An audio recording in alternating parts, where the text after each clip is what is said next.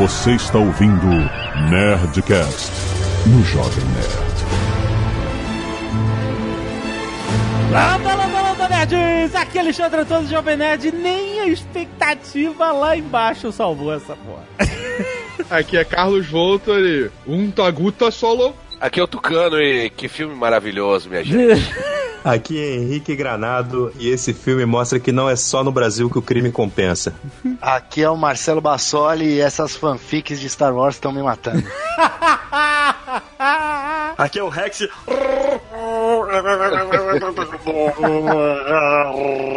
O Rex não tinha terminado de bochechar ainda o enxaguante dele? Aqui é o Azagal e eu gostaria de gravar um Nerdcast sobre o filme do Han Solo, mas ele não existe. Sério, eu sou só ódio e destruição. Eu não vou gravar.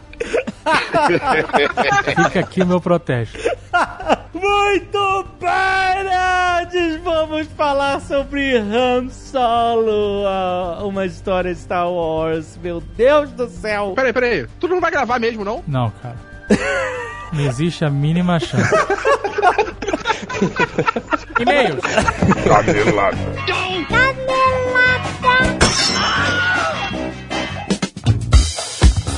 Muito bem, irmãozito, vamos para mais uma semana de vez e caneladas ao Nerdcast! Vamos! Olha aí, Mal, o Azagal, Oi. ele não quis nem participar da leitura de e não, tô brincando. Ele, ele, ele, ele teve que viajar ao Rio e aí ele não, não pôde gravar essa semana, mas enfim, a fúria, a fúria existe. Vamos lembrar, Mal, que hoje é a primeira sexta-feira do mês. Ah, e temos episódio extra. O Nerdcast de tecnologia que você conhece, o Nerdtech, rapaz. Maravilhoso. Trazido pela Alura Cursos Online de Tecnologia. E hoje a gente conversou com o Paulo Silveira e com o Maurício Linhares sobre UX, Mauzito. A famosa Certo. User Experience. A gente já falou sobre UX no passado, no Nerdtech, mas essa, dessa vez a gente vai se aprofundar um pouco mais em outros aspectos dessa importante ciência que nós temos hoje, que permeia a experiência do usuário com tudo, não só com sites, mas com todo tipo de interação que você fazer. Você sabia que uma maçaneta de porta também pode ser resolvida por um profissional de UX? Afinal, você tem uma Olha aí. experiência de uso com a maçaneta de porta. Especificamente, a gente vai falar sobre as piores interfaces do mundo, incluindo a interface do mundo real, exatamente como aquele controle remoto de TV a cabo, que você não entende nada, de um botão pra quanto é lado. Para que que tem botão colorido? É. Tem quatro botões coloridos no É. controle. Eles não Exato. etiqueta, eles não falam nada. Pra? Exatamente, isso é UX, cara. Isso também faz parte. Olha só. que mais? Torneiras de diversos países que o Azagal já visitou. Isso estamos falando também. e olha só, obviamente a gente falou sobre sites e apps que a gente não gosta, que basicamente precisam de um doutorado pra você saber utilizar.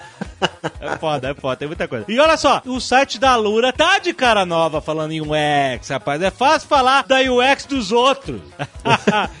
Quero ver na hora de, de- do, do seu, do seu site. Entra lá no site da Lura.com.br pra ver se o UX dos caras é boa mesmo. Quero ver. E se você sempre ouviu da Alura durante esses dois anos que eles estão aqui no Nerdcast, na verdade esse é o terceiro ano deles, não há época melhor pra conhecer o trabalho dos caras. Além da renovada no site, eles acabam de lançar seis formações que são planos de estudos detalhados com cursos, vídeos, artigos e podcasts que vão do zero até o mercado de trabalho. E essas seis primeiras formações são pra quem quer ser designer UX, tá aí o tema de hoje, pra quem quer ser desenvolvedor front-end, programador de apps Android, motion designer e até desenvolvedor Java e .NET. Cara, muito, muito bom. Vale a pena você conhecer. Não para por aí. No plano Premium Plus, Mauzito, Olha aí. você ainda tem um projeto de conclusão de formação bem especificado pela Lura que você vai entregar e receber feedback e avaliação, Malzito. Muito bom, Muito cara. bom. Olha, lembrar também que os nerds que ouvem o Nerdtech têm 10% de desconto nos planos da Alura. É só entrar em alura.com.br barra promoção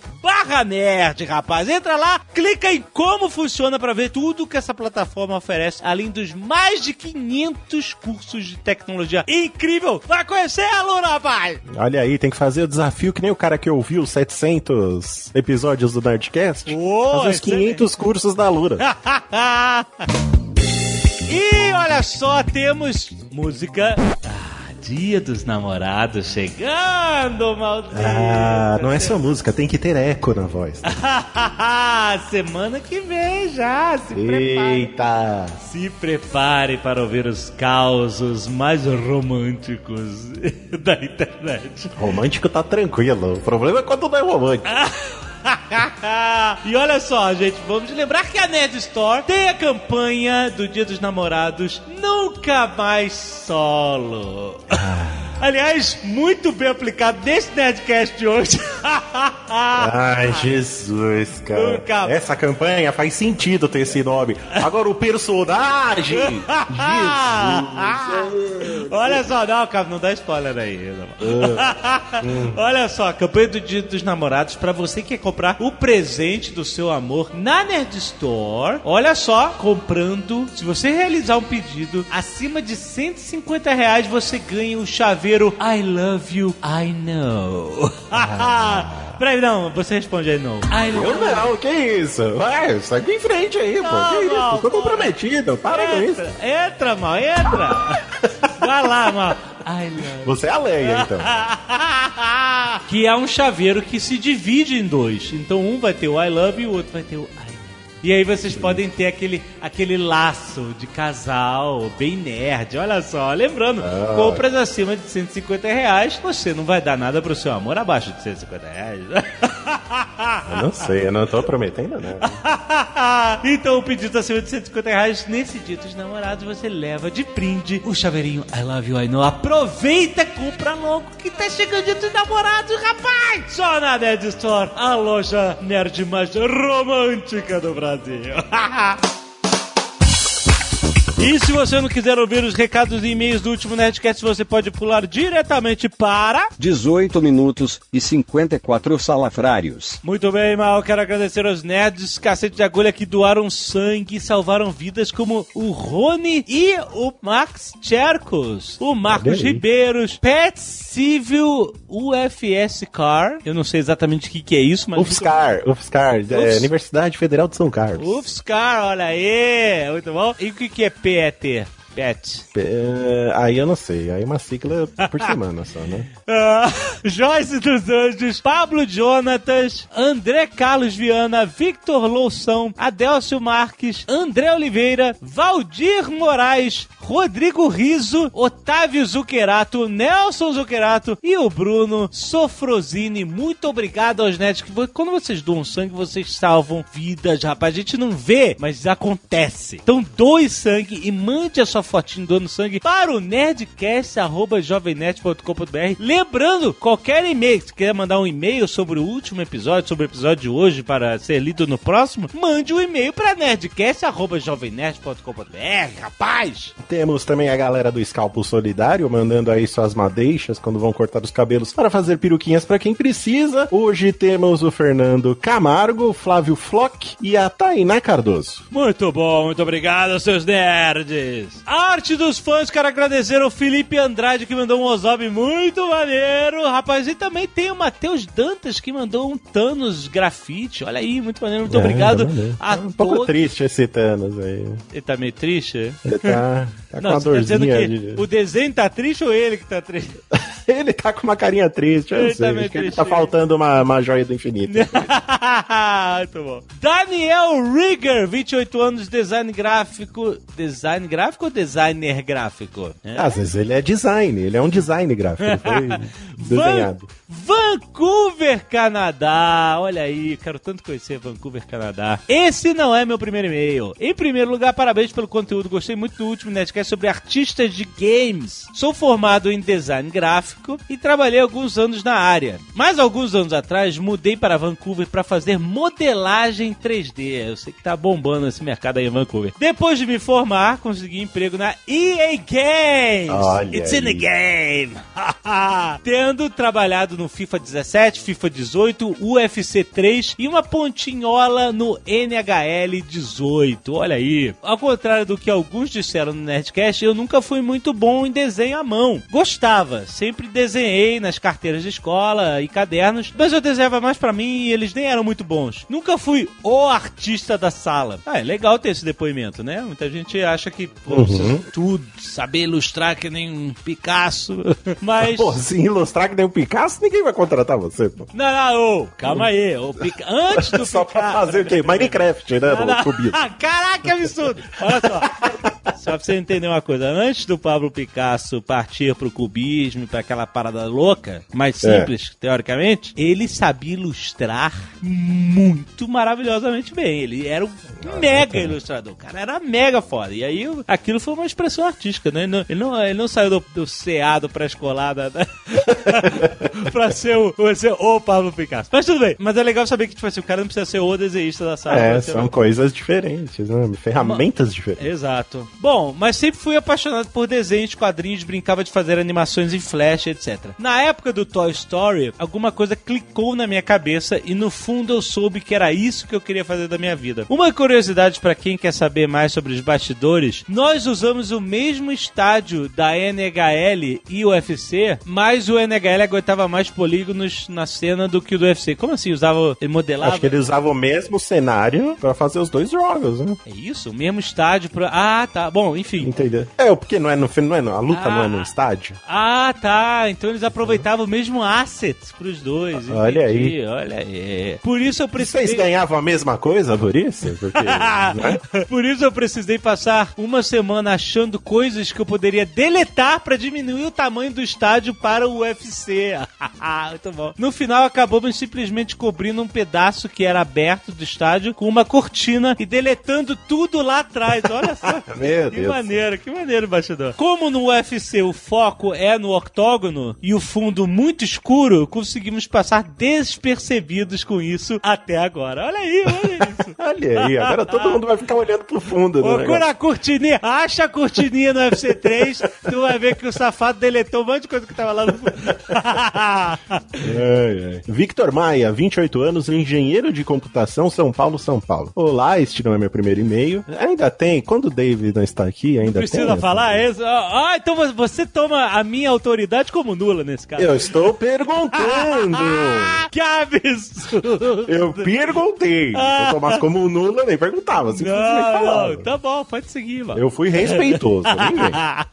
Primeiramente, sou fã de vocês há muito tempo, acompanhando toda semana os Nerdcasts há pelo menos uns oito anos. Olha aí! Muito bem. Tem que fazer que nem o cidadão lá que fez a maratona, ouviu 700 programas. E fiquei muito feliz essa semana ao ouvir o Nerdcast Profissão Artista de Games. Venho aqui dizer que existe sim mercado no Brasil. Ó. Trabalho em uma empresa de jogos para iOS e Android, que é 100% brasileira, criada por dois irmãos aqui de São Paulo em 2011. E ele tá, e dizendo que hoje que é, com- ele tá dizendo que é, é uma empresa global, ou seja, faz jogos não pro mercado brasileiro, mas pro mercado global. Pra to- é, exatamente, para o mundo inteiro. Criada por dois irmãos daqui de São Paulo em 2011 e que hoje compete de frente em mobile com as grandes do mercado internacional. Olha aí. Nosso maior jogo foi o sétimo colocado mais baixado do mundo de 1 de fevereiro a 30 de abril, de acordo com o App Annie. Olha aí. Eu Não sei, acho que é um que escala, né? Qual é o nome do joguinho dele? Sniper 3D Assassin. Ele mandou uma imagem aqui dele no ranking. Isso, sétimo do lugar. ranking. Sniper 3D Assassin. Ó, ganhou o Jabá. É o primeiro lá, qual que é? PUBG Mobile. Eu não sei como é que as pessoas conseguem jogar essa merda. Eu também não sei. Impressionante. Ele só ficou abaixo do Candy Crush ali também, ó. Olha aí, sexta. cara. Muito bom. Não tô querendo fazer jabá, mas se quiserem comentar sobre essa possibilidade com os nerds, somos hoje 200 funcionários, olha aí. Caraca, que foda! Dentre eles, muitos artistas 2D, 3D e desenvolvedores. Olha aí, que que maneiro. vieram de diferentes estados do Brasil e hoje moram aqui em São Paulo para trabalhar com a gente. Vemos uma grande oportunidade de expansão pela frente, por isso estamos sempre contratando. Portanto, queria dizer que quem não pode ou não quer sair do Brasil, existe sim Ah. a possibilidade de trabalhar com games por aqui. Excelente. Segue nosso site paganois.com.br o link direto para o site de vagas é arroba paganóis. Bota o borra, cara. Não, bota o link, bota o link do, do- de vagas aí, cara. O e-mail dele, Ah, é. pô, veio acrescentar aqui. No... Tá ok. É, ó, o site é tfgco.com. tfgco.com. E o site de vagas é jobs.lever.co barra tfgco. Vamos, vai, vamos colocar É, aí. tem no- link aí, no tem post. link aí. Vai, vai dar um, dá um page view aí pra nós. Pelo amor de Deus.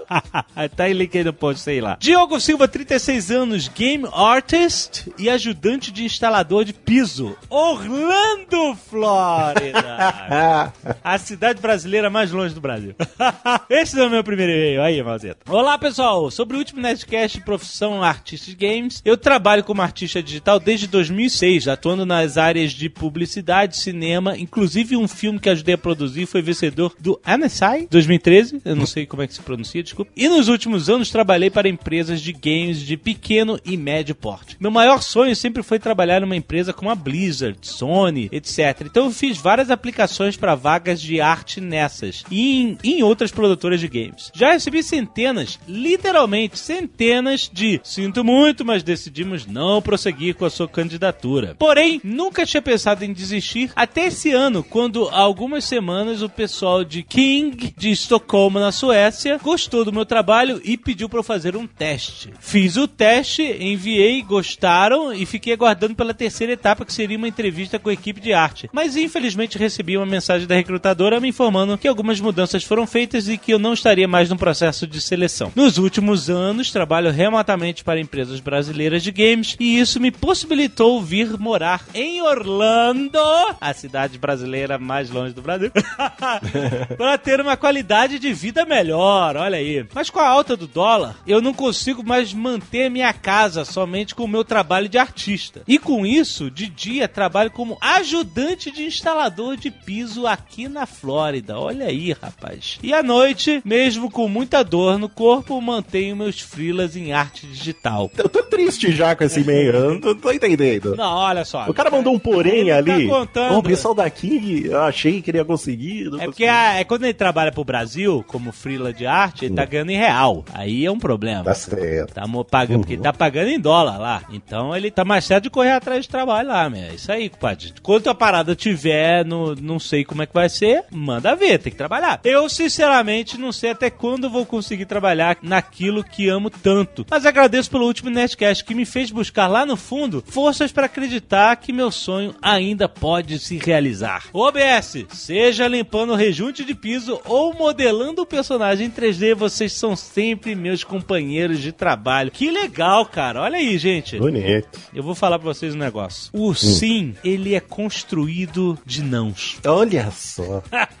Vai ser a mais nova camiseta da Nerson. A matéria-prima do sim é o não, cara. E olha, o Diogo Silva mandou o link do ArtStation dele. Então, se você quiser, ó, dá uma ajuda pro cara aí. Se você quiser ver o portfólio dele pra contratar ele pra algum job e tal, ele, ó, ele manda bem, cara. O cara Manda sabe modelar, bem, modelou tá um maneiro aqui as artes. Modelou um Batman muito maneiro aqui. Vários personagens, casas. Tem, pô, bom ilustrador, cara. Um cara bom. Olha aí, meu irmão. O cara tá instalando piso em Orlando.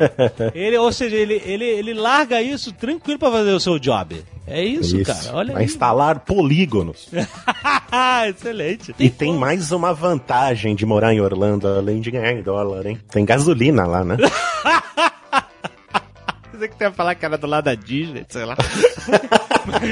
Não. Pode chegar lá, você vai precisar de gasolina e lá tem.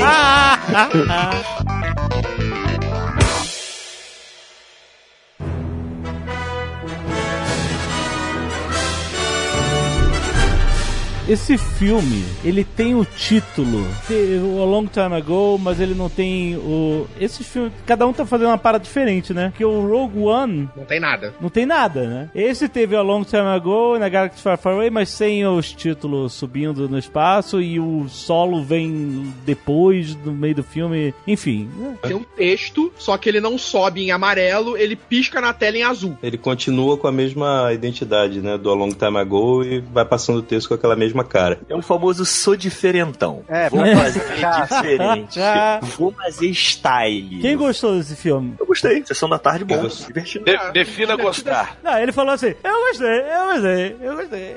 O filme, ele não é um filme sensacional, não é um filme surpreendente. Ele é um filme sessão da tarde, divertido. Uma aventura, sessão da tarde divertida. Você tá numa tarde sem fazer nada, você vai parar a assistir esse filme. Você não Uma vai pegar esse turminha. filme quando você tá tipo, porra, quero ver uma parada empolgante. Você não vai ver esse filme. Eu acho que ele é Uma um filme- turminha muito louca no espaço, fazendo altas aventuras divertidas Ah. em solo. É, é um Star Wars Light. Eu, antes de ver o filme, tinha definido que pra mim seria um Velozes e Furiosos com Guardiões da Galáxia. Depois de ver o filme, eu mudei. Eu troquei o Guardiões da Galáxia por 11 Homens e um Segredo. Acho que é um Velozes e Furiosos, 11 Velozes e um Segredo. Pronto, essa é a minha definição do Han Solo. Quem não gostou? Dave.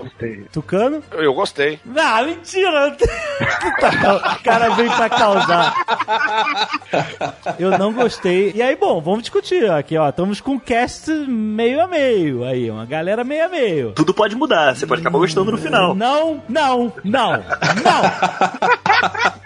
Agora eu vou ser o que o Alexandre foi comigo por eu não ter gostado de episódio 8. Ele ainda ficava me mandando mensagem no WhatsApp. Pô, Rex, tu não gostou mesmo, cara? Alexandre, você, vocês não costumam fazer um- umas enquetes no site assim, não? Pra ver a opinião da galera que assiste, que ouve, etc? Então, normalmente não, por quê? Pô, faz uma enquete, vamos ver o que, que o público acha. Quem gostou, quem não gostou, pô. Então, mas aqui é o Nerdcast, que é o que merece a porradaria aqui. Dê voz aos nerds também, cara.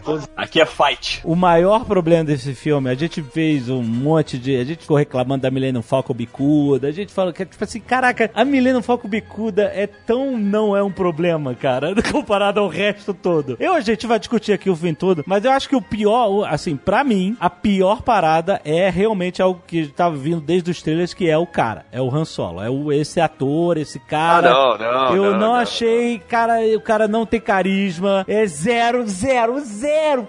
Puta, zero carisma. Zero, zero, zero, zero, zero. Filha da puta, zero carisma. Você não é o Han Solo. Você foi ver outro filme. Não. Não é possível. isso. Totalmente diferente do Lando. Eu, Eu achei tava na ele bem bom, cara. Assim, ele não Bom, é digno de bom, Oscar, ele não é bom, melhor que o Harrison. Ford. Ele tá longe de ser o Harrison Ford, mas ele, ele encaixou no papel ali, cara, dentro da proposta de fazer. Cara, ele não Várias, várias vezes durante o filme eu Ele- vislumbrei os trejeitos do Han Solo. Isso, Não, por quê? Porque ele tava imitando, cara, mas ele não consegue, ele é um imitador. Ele é um imitador de Han Solo. Ele não é o Han Solo. Ele não é o Han Solo que a Ele gente... não é o Han Solo. Ele é 10 anos mais novo. Ele é outro Han Solo. Mais inexperiente, mais contido mesmo em várias coisas. Eu acho que dos problemas desse filme, o menino Han Solo é o menor. Passa batido. Fala aí. Por quê? Não, Ô Henrique, mas em 10 anos ele fica experiente e ganha carisma? É isso?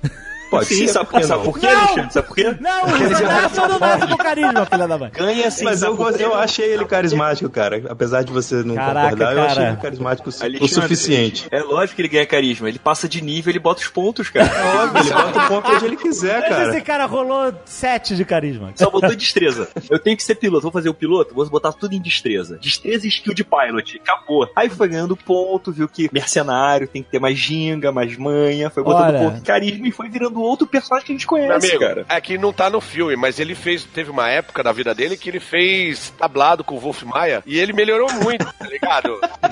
ele simula o carisma, sacou?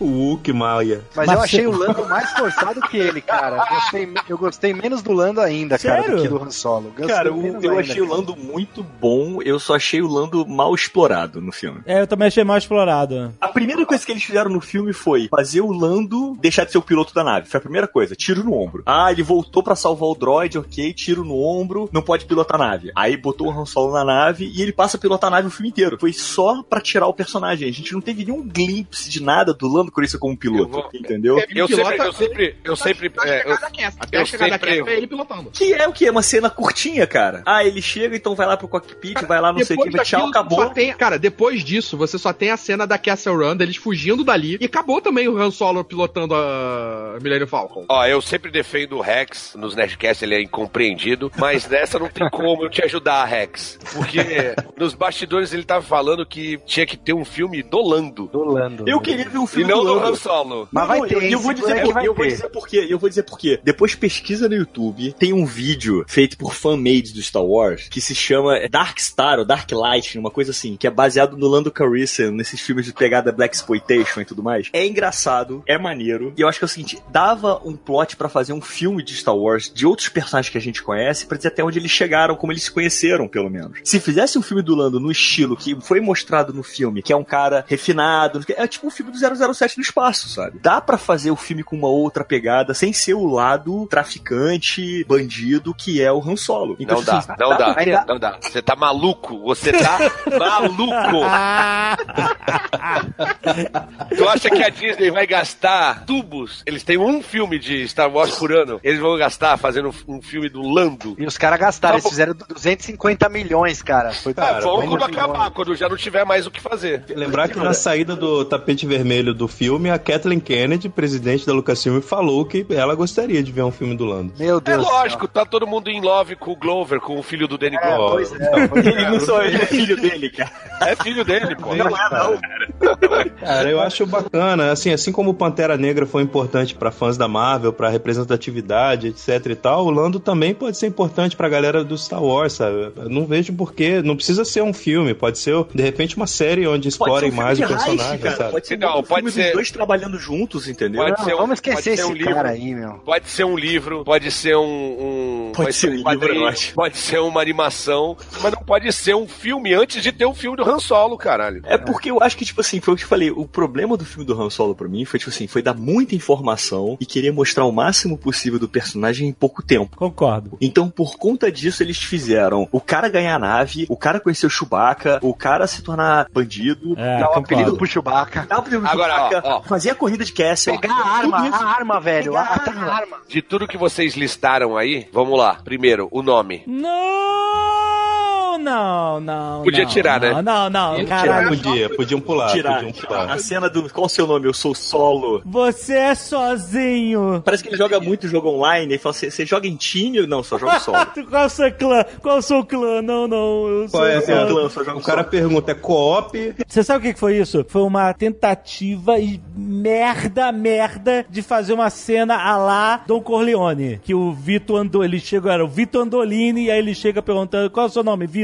Chega nos Estados Unidos, o cara da imigração pergunta qual é o teu nome, Vito, de onde você é? Eu sou de Corleone. Tá bom, Vito Corleone. Isso foi foda no, no Poderoso Chefão. Agora, caraca. Essa foi a versão merda. merda Quem é então, o seu povo? Eu sou sozinho. Não, e ele é, so- ele é sozinho só porque ele não fala com o pai dele. Ele tem dead issues, né? Cara, eu, olha só, eu tava meio cinema de distância do Azagal e quando ele falou uh, Han Solo, eu só vi lá no fundo. What?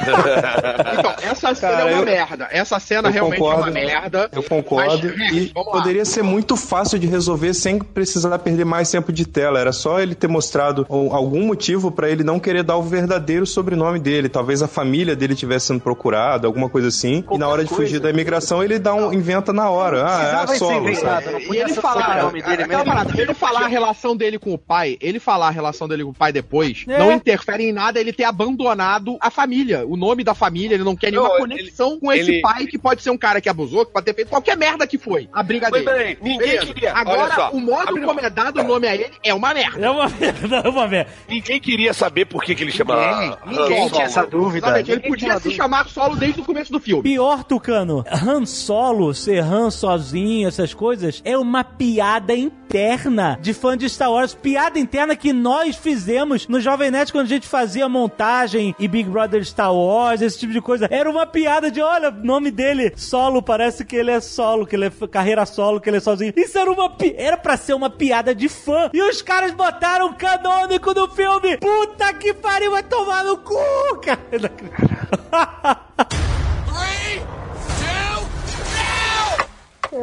Esse filme todo foi uma má ideia, né? Tiveram uma má ideia e. Uma má ideia. Esse filme todo é uma má ideia. Eu achei o filme divertido, eu achei bom. Eu falei assim, por umas coisas que me, me- Aquelas coisas que você começa a ver o filme e você começa a analisar sem você estar tão ligado na, na mitologia, né? Quando você tenta analisar como os caras estão te apresentando aquilo. Quer dizer, ligado à mitologia, eu falei errado. Por exemplo, a cena dos dados. Todo mundo sempre falou que o jogo de sabaque você pode jogar com carta, com dado ou com os dois. Não tem uma regra específica, depende de cada região que se joga o jogo. Mas sempre foi falado que o Han ganhou o jogo de cartas com aqueles dados e aqueles dados viraram uma coisa simbólica pra ele, que são os dados da sorte. Não? Quem disse que ele ganhou com os dados?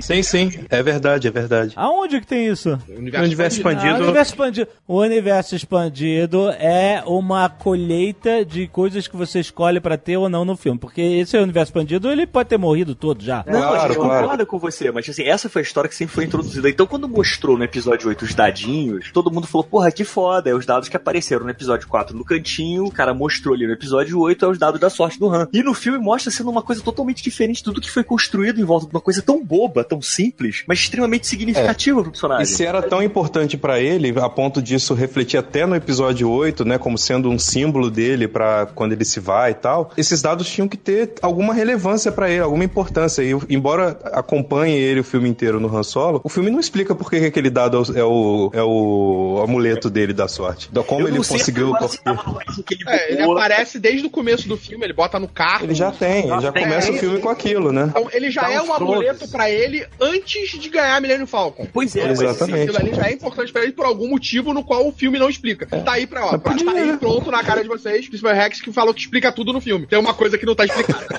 Não, eu não falei que explica tudo, eu falei que explica mal. Coisa demais.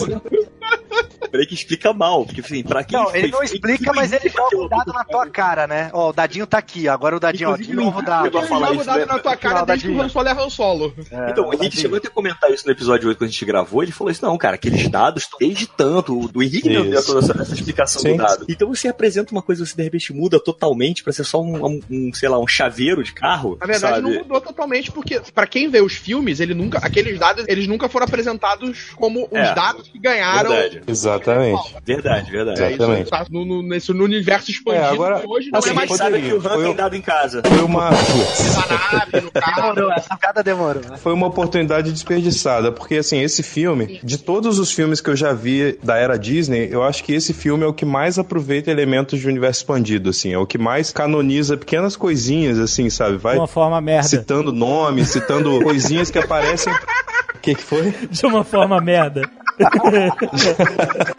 Parece que não, mas por exemplo, a gente ficou super feliz quando é, no episódio 1 falaram Coruscant e aí oficializaram que o nome do Sim, planeta era sim, eu Coruscant, porque nos livros também era. Esse também, aparece Corélia, aí a capital de Corélia é Coronet, como é nos livros também. Então tem várias coisinhas assim que vão aparecendo e pra Não, gente que lê o universo expandido é foda, sabe? Não fala, acabaram não falando se era Corélia do Norte ou do Sul, né? Pela miséria, eu acho que é do Norte. Do norte. É do norte, é do norte, com certeza. Ô Henrique, mas essas coisas que você tá falando, da citar Coruscant, esses easter eggs, que daí é easter egg, né? É igual quando Isso, ele isso. que o Beckett matou Beckett. a Al. Assim, isso. É, ele Quando ele chama o Bosque. Bosque, né? Exatamente, eles citam o Bosque, falam do, do cartel Hunt e tal. Ela fala, ficar. Master é, Terakaze. Terakaze, o isso. combate corpo a corpo lá, né? É, tudo isso é universo expandido, cara. E, isso, e eu isso achei é, isso é easter egg. Agora, o problema é- não é esse, esse tipo de easter egg, é a explicação esfregada na tua cara pra ver se você, se você não entendeu, você vai entender a força, entendeu? Ó, é assim que aconteceu. Esse que é foda. Falando ainda nesse início em Corélia, eu achei maneiro Corélia, achei maneiro aparecer ah, os Astróides em construção, né, um planeta industrial. aqueles globos de, de escudo, né? Sendo levantados lá. bem maneiro. Exatamente, exatamente. E, e da vida dele lá no submundo, ele, ele falando com aquele alienígena que sai da água, é, os alienígenas que se com a luz do sol, você vê o cara... Achei muito maneiro a cena que ele, ele quando ele joga pedra e, e quebra, né, a, a proteção lá, e aí a, a luz do sol bate na cara do bicho, ele se queima, aí ele fecha a máscara, sabe? Pô, isso É. foi bem Star Wars, achei bem, bem do caralho, ele sem... Cara, eu achei maneiro o blefe dele. Não, então, mas... Cara, o- o blefe do tema é o Detonator, cara. Eu achei o blefe muito bom. Ah, fra- eu achei fraco, eu achei uma forçaçãozinha. Não, isso que você fez com a boca é, foi engraçado. Mas sabe o que, que é? Estou querendo dizer que, ah, então ele um dia contou essa história pra Leia e a Leia fez de verdade, sabe? É, eu achei bizarro. Eu achei que, caraca, tem que fazer exatamente a mesma cena. Eu tenho um thermal detonator, sabe? Só que a Leia tinha um de verdade. Então, por isso que eu achei bizarro. Tudo que o Han Solo fez na, na trilogia clássica, eles referenciaram nesse filme de todas as maneiras possíveis, né? Inclusive essa daí do Thermal Detonator. É, que não foi ele que fez, foi a Leia, mas aí você pode dizer, ah, ele contou pra Leia essa história. Mas eu nem, é, eu nem interpretei dessa forma como se ela estivesse repetindo o plano, não. Achei que foi mais uma, uma citação mesmo, um fanservice, sabe assim? Pô, a pior, então é uma coincidência merda, é isso? Um dia o Han Solo fingiu que tinha um Thermal Detonator pra fugir da situação, só que era uma pedra, e aí, sei lá, 20 anos depois, a Leia vai fazer a mesma coisa, só que de verdade, pra salvar o Han Solo. Puta, cara, que pior ainda. Mas porque nunca aconteceu de um terrorista chegar e falar, tô com uma bomba ah, aqui, né? cara, mas isso é uma. Olha, mas tipo assim, você tá, mas você tá falando de uma situação que tá muito interligada em qual outra, entendeu? Poderia ter sido uma piada com outra coisa que não fizesse uma referência tão óbvia, concordo. Você entendeu o que eu quis dizer, né? Exatamente. Aí eu te falo, quando eu comecei a ver problema no filme, até aí, eu tô de expectativa baixa, mas eu tô achando, porra, talvez eu até goste, porque eu tô com expectativa baixa, vamos ver, vamos dar uma chance e tal. Quando ele foge no carro, no, no, no speeder lá, naquele carro, aí eu, pô, aí vem eu vi Stormtrooper, começa a seguir o cara, os caras tão vindo. Vocês não acharam essa cena? Lembre-se de George Lucas. Eu gosto de corrida, eu gosto de velocidade. Eu vou criar uma coisa nova no Retorno de Jedi que vai ser ah, aqueles speeder bikes entre árvores com uma velocidade insana, completamente impossível de ser manobrada por um ser humano, mas isso é Star Wars, isso é fantasia. E é isso, Star Wars é velocidade, perseguição, aventura e tal. Vocês não acharam, baseado nisso, baseado em quem tem essa noção do conceito de velocidade que George Lucas dá pra Star Wars, vocês não acharam uma cena lentíssima? Não. Tomar no cu, tu, ca- tu cansa muito escroto. Eu falei, não, Eu concordo. Eu achei bem legal. Ele faz só de sacanagem. Esse filme, a vibe de teor dele, porque assim, Jorge Lucas se lembra daquelas citações todas e fontes que ele bebeu, inspirações, samurai, não sei o quê. Esse filme, ele é um western, né? Assim, a, a- a- o plano de fundo é um western. Aquilo ali é uma corrida de diligência, de carruagem, não é pra ser uma corrida de moto, de Kawasaki, Não, entendeu? é a diligência de carruagem é o Pod Racer, ele é rápido pra caralho. Porra, não, cara, ali é biga. Pod Racer é biga, é diferente. É biga, é romano, é outra parada. Tô falando de. Velho Oeste, cara, Velho Oeste. Esse filme é um filme de Velho Oeste no espaço. Mas não tem nada. Então faz com os monstros eh, puxando o, pi- um veículo, cara. Não, tá louco. Porra, aí seria Firefly, seria muito óbvio. Então é uma perseguição de carro no universo Star Wars. E é lento, cara. Cara, mas olha só, eles já fizeram uma perseguição de carros no Star Wars, entre aspas, no episódio 2, que é aquela perseguição de carros em Coruscant, que é os carros que voam, que não sei o quê. O que eu acho que ele Isso. quis fazer ali foi dar uma coisa assim, entre aspas, mais pé no chão, baseado nos speeders que a gente viu no, em Tatooine, entendeu? Que era o tipo o carro Tatooine? do Luke. É, Tatooine?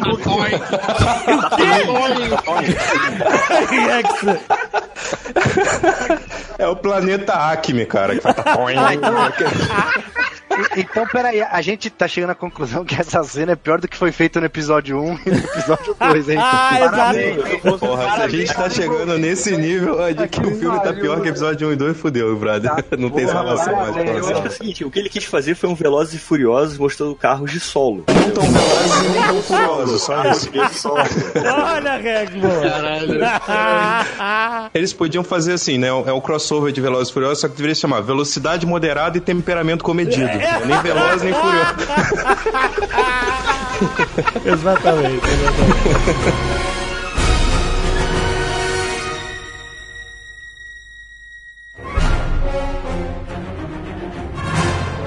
Eu acho que uma parte legal que mostrou também é que mostrou, assim, meio rápido, que eu te falei, mais uma vez rápido, mas mostrou ele como ele entrou pro Império. Que Ah, isso é outra coisa legal que também é do universo expandido, né? Essa origem dele ser um desertor do Império e tal, também é uma coisa que veio da origem dele nos livros e que a gente não sabia se eles iam respeitar ou não, né? Mas ele não tinha sido piloto do Império na- nesse universo expandido? É, aqui no, no filme ele não chega a ser piloto do Império, né? Ele é deserdado, ele é deserdado, não, ele é expulso verdade, da academia. É, né? ele chega, eu acho que a ser um piloto, mas ele é expulso da academia. Ele tava na academia de pilotos, e aí, tipo, ele faz merda, ele é. É a merda dele que fala que ele não aceitava muitas ordens. E... Não, mas a merda pra ele deserdar no, no universo perdido não era ele libertar o Chewbacca da Que escravidão? ele salvou o Chewbacca. É, exatamente. Na, a situação era essa, mas o. Enfim, não ia ter como eles contarem, sei lá, toda a história de escravidão. Eles não quiseram mostrar, né, a parte de Kashyyyk, dos Wooks todos e tal. Eles preferiram colocar isso meio como side quest, talvez, pra outros, se tiver sequência. Aquele planeta que eles estão lutando até poderia ser Kashyyyk, se eles quisessem. Né? Onde Se tava eles rolando quisessem, a, guerra, é, a guerra. E o- Poderia e o ser. diretor de É. propaganda do Império, ele usa a marcha imperial de, de, de trilha sonora da propaganda do Join the Army, né? É uma marcha imperial um pouquinho diferenciada, exatamente. Eu não, não tenho certeza absoluta, eu posso até estar falando merda agora, precisaria pesquisar, mas eu acho que os Wooks eles estavam justamente nas minas de Kessel, e eu acho que eles usaram isso na, na parte quando eles botam um amigo do Chewbacca lá, que ele resgata e tal, né? Assim, eles fazem uma certa referência a isso, das minas de de Kessel. Mas aí, bom, enfim, acabaram mudando ele pra ser soldado pra ele ter uma ligação mais rápida de conhecer é, o, né, a galera lá, os, os bandidos e tal. Agora, olha, eu vou te dizer, a única coisa que eu me surpreendeu nesse filme que eu achei legal, de fato, que eu tipo, caraca, que legal, mas depois foi um, foi um downhill foda. foi quando eles pegam ele e falam assim, ah, dá pro monstro comer. E aí eu fiquei assim, puta, vamos copiar a cena do Luke, de ficar vendo o monstro. E aí veio o monstro e quando viu que o monstro era o Chewbacca, aí eu fui surpreendido, eu juro. Eu, eu realmente falei, caralho, que foda, que maneiro. Pô, foi a única coisa que não me surpreendeu. Até minha namorada falou, cara, é o Chewbacca, né?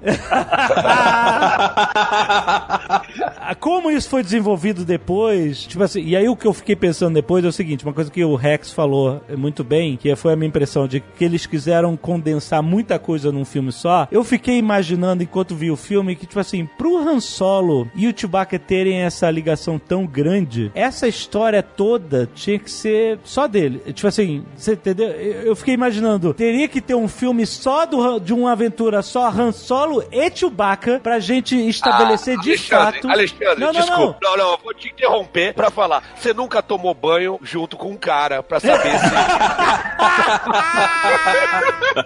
Acho que é. o link que a pessoa fica. Cara, aliás, um adendo, um adendo a essa cena. Puta, eu tinha não só esquecido. eles tomam banho, não só eles tomam banho juntinhos, como mais tarde, quando o, o, o Akira aparece novamente, quando eles estão saindo do recinto, o Chewbacca olha pro Han, faz um grunhido, aí ele fala assim: Não, não, ela é só uma amiga. E assim, o Chewbacca tá com ciúme e o Han Solo tá dando satisfação.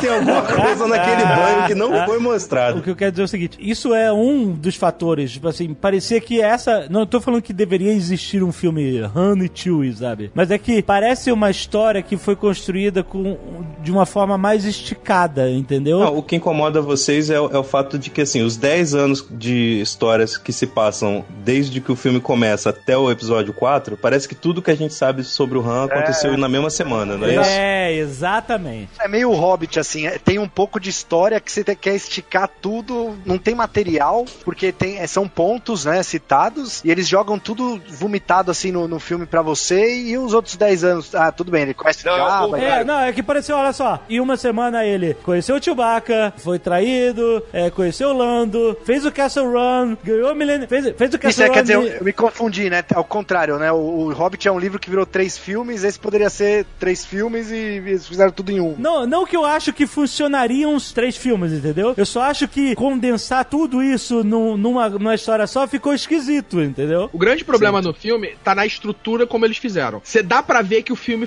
teve bastante coisa de ser retalhado. Das refilmagens, do que foi feito em cima desse filme, ele foi um pouco retalhado e você tem muita passagem de tempo não feita direito, tipo, Sim, não sim. mostrada direito. Então você, tipo, o que antes a gente tinha numa Nova Esperança, que era eles conversando dentro da Millennium Falcon, nesse filme a gente pulou isso, né? A gente É, foi, esse tipo, filme não mostra muito. Peraí, Aliás, peraí. uma, é uma coisa Tá que me incomodou um mostra a interação Caquinho. entre os personagens. Você tá falando o quê? Que Star Wars, em algum momento, tem é, esse problema de passagem de tempo? Não, não, não. Não é, o que é isso, cara? A gente consegue entender perfeitamente que o Luke fez um intensivo de Jedi e em três dias se afeiçoou. Em três dias se afeiçoou tanto ao Ben Wan Kenobi, né? O Ben Kenobi, que era um Três pai dias não, pra um ele. dia. Um é que dia. eles tomaram um banho junto. É, Que cortaram essa cena, né? Cortaram. ou então porque a mãe do Obi-Wan também chamava Marta, né? Sei lá. É tipo é a iniciação de todo personagem nesse episódio Jedi, você tem que pegar o lightsaber no chão.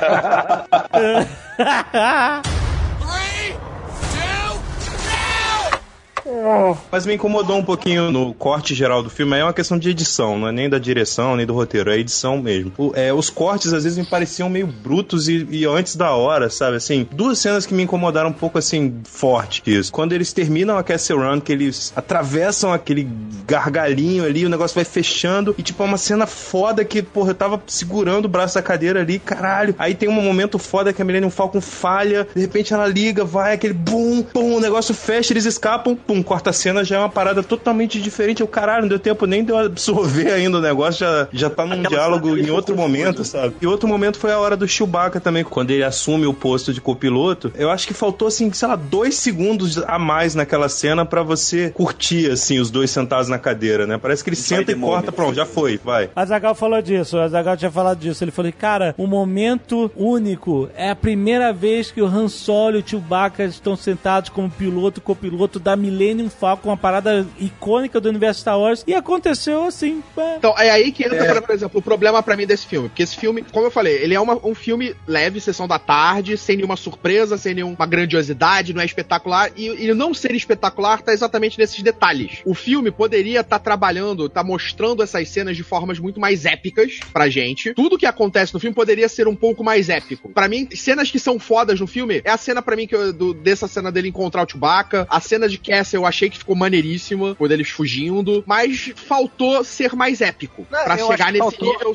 foda. É o filme do malandro carismático que faltou malandragem e carisma. que eu tinha falado.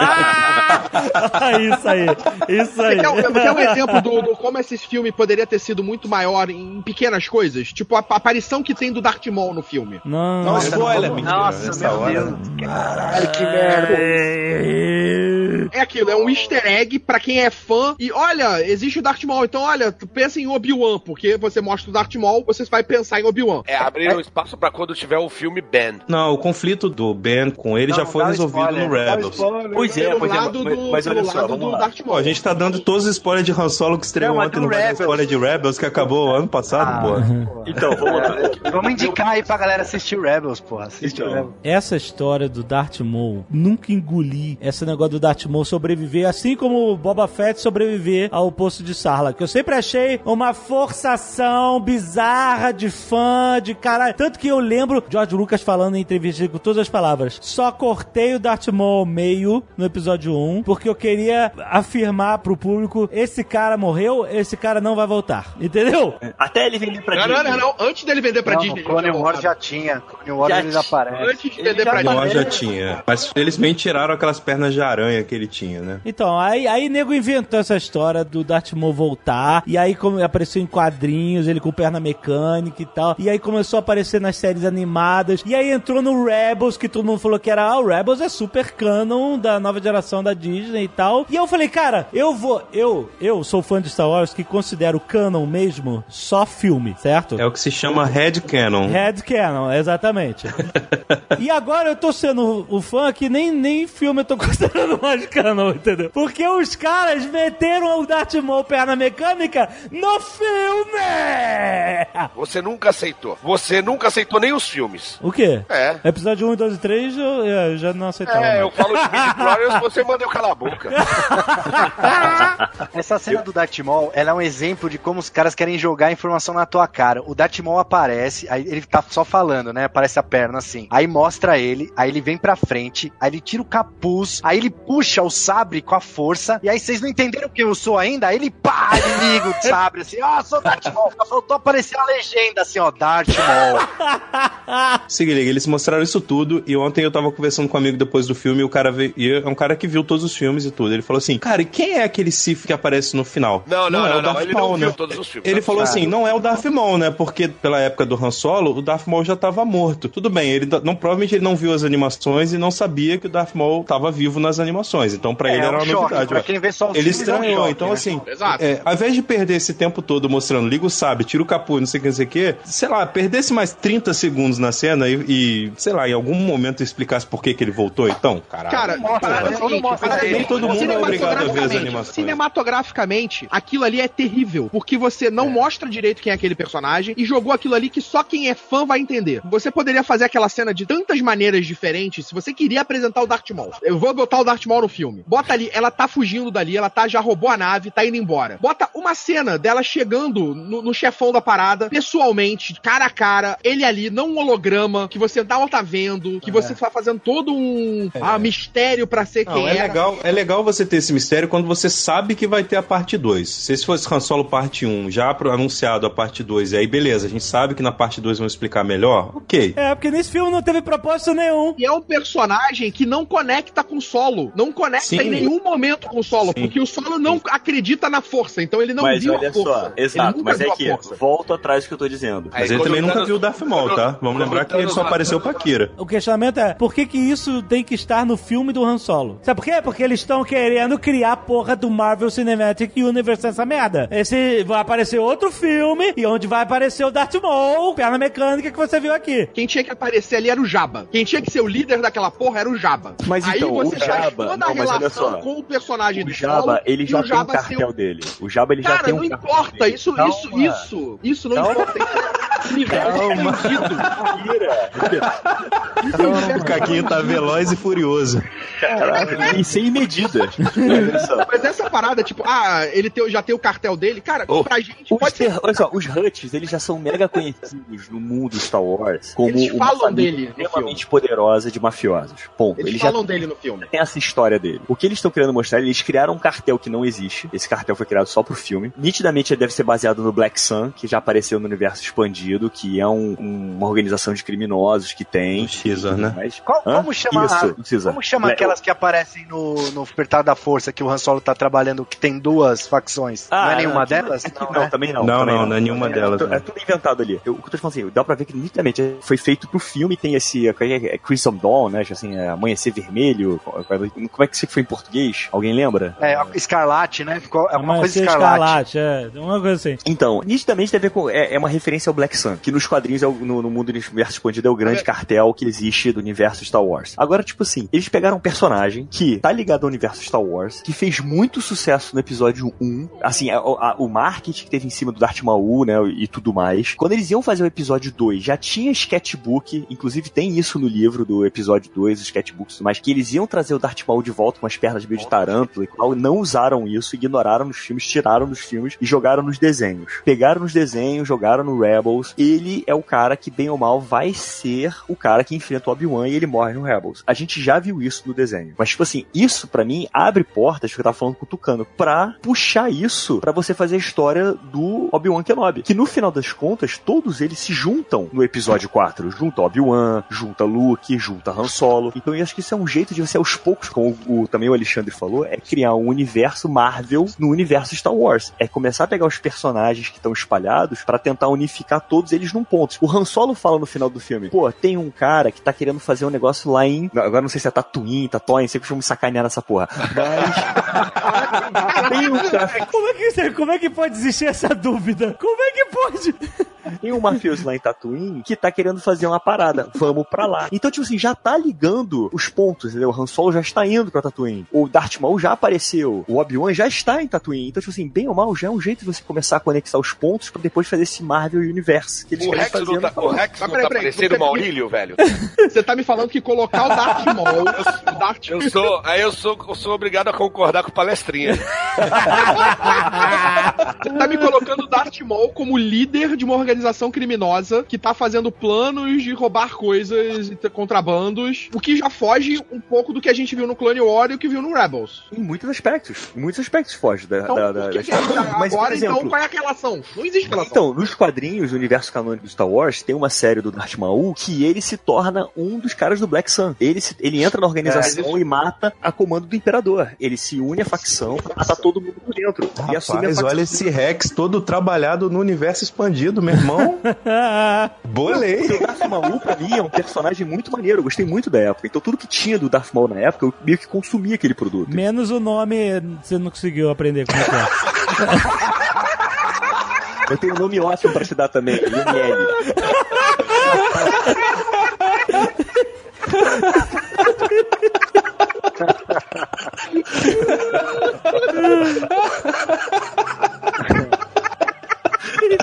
ハハハハ! Beleza, se eles forem explorar o, o universo criado pro Han Solo em novos filmes, novas sequências, é perfeitamente viável. Vai depender do sucesso de bilheteria do filme. A gente sabe que é negócio, né? Business. Mas se eles explorarem e quiserem contar mais sobre a- a- o Crimson Dawn, né? Sobre o- essa organização criminosa, falar ah, por que, que o Darth Maul criou isso, quais eram as intenções dele, etc. Se tinha a ver com a busca dele do Obi-Wan ou não, beleza, tem material pra escrever. Se não tiver continuação, a gente pode usar isso como um chamariz para as pessoas se interessarem, tipo, ah, peraí, o Darth Maul tá vivo? Aí alguém vai falar, tá, porra, assiste Rebels que você vai ver que maneiro que acontece com ele depois. Safadinhos. Tá ligado, cara? Porque assim, desde que a Disney comprou, não, tudo bem, pode zoar, mas assim, desde que a Disney comprou o- o- a a saga, tudo que ela tem feito de material, seja de game, seja de filme, seja de série, agora vai ter a- a- é, live action, inclusive, quadrinho, tudo, todo o material tá interligado. Eles têm o Story Group, né, montado lá para que não haja é, discrepância de fatos, assim, né? Então tudo que às vezes é contado num livro é para explicar uma coisa que poderia ter sido contado no filme, mas não foi, sabe? Então tem muito dado, assim, e dificilmente eles fazem redundância, assim, tipo, ah, se já foi contado na série, não tem porque contar no filme, entendeu? Eles não É, por isso tendem que eu a acho fazer que redundância. caberia no filme do Obi-Wan é, até o final, né? O, É porque é o um- Rex, é um- o Rex você- comentou de falar do Obi-Wan até chegar o Darth Maul, mas eu não sei se eles vão fazer isso. Não chega, não faz sentido. No universo Marvel, eles criaram o Marvel Cinematic Universe, que é um universo que funciona no cinema e que eles puxaram assim de leve pra TV lá com agentes da Shield, onde tem uma, uma ou outra interseção de fatos, assim. Mas é, não tem nada a ver com os quadrinhos da Marvel. O que tá acontecendo na- nos quadrinhos da Marvel não, não reflete no filme nem vice-versa. No Star Wars, não. No Star Wars é um universo que vai muito além do Cinematic, né? Tudo que acontece em qualquer mídia de Star Wars tá interligado. Se aconteceu no quadrinho, tem que rebater isso em algum lugar, entendeu? Então, Henrique, mas isso é bizarro, porque é tipo assim, se isso é verdade, se eles realmente vão,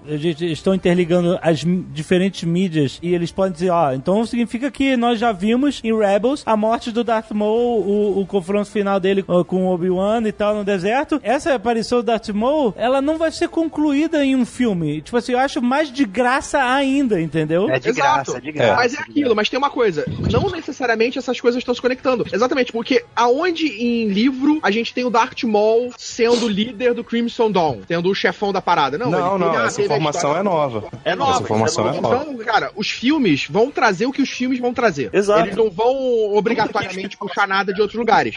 Aí fa- não faz sentido você apresentar o Darth Maul aí se você não for jo- jogar ele pra fazer uma relação com o Obi-Wan. De novo, você falar no Darth Maul, a primeira coisa que vem na tua memória de personagem é o Obi-Wan, que é o personagem que matou o Darth Maul. De filme, é o Obi-Wan. Duas vezes. Isso é uma relação pra um possível futuro filme do Obi-Wan. Porque se fosse pra continuar a história do solo, se fosse pra continuar a história do Han, faria muito mais sentido e teria muito mais lógica você colocar o Jabba ali. Mesmo que, ah, não, o Jabba tem o, a- o grupo dos Huts. Aí escreveria como não sendo Crimson Dawn, se escreveria como sendo, sei lá, o- Sim, mas aí, tipo, o Jabba fez uma organização à parte pra ganhar dinheiro de outra forma. Não, mas não precisava fazer organização à parte. É, era só não citar Crimson Dawn. Era... Mas vocês Não, querem ver detalhe, como essas detalhe. interseções acontecem é, mais, mais intrínsecas até do que parece? No, vocês repararam que na sala do Dryden Vos, né? Do chefe do Crimson Dawn Visão. até o seu O Visão, Visão. Do Visão.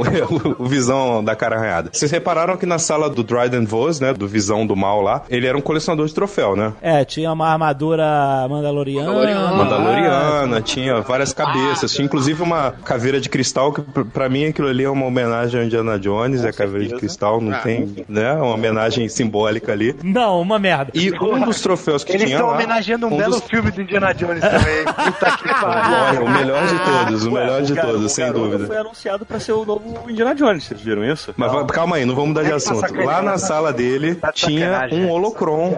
Tinha um holocron Sith. Vocês separaram? Não. Tinha um, uma- um holocronzinho lá entre os troféus. Tinha. Apareceu bem, bem destacado, assim. O Darth Maul tem um holocron Sith também no, no Rebels. Pode ser o mesmo. Afinal de contas, tá no Crimson Dawn. Faz parte o, o que é do, do Dryden Voss, o Darth Maul pode assumir, né? Ele, de repente, era um artefato. Inclusive, eu não, eu não reparei bem, mas um amigo meu falou que na base desse holocron tinham vários lightsabers, assim, como se fossem troféus também, assim, colecionáveis. Será que o Darth Maul no próximo filme vai aparecer juntando vários holocrons e espetando nos chifres? Isso assumindo que vai ter um próximo filme contando alguma dessas histórias. É, exato, exatamente.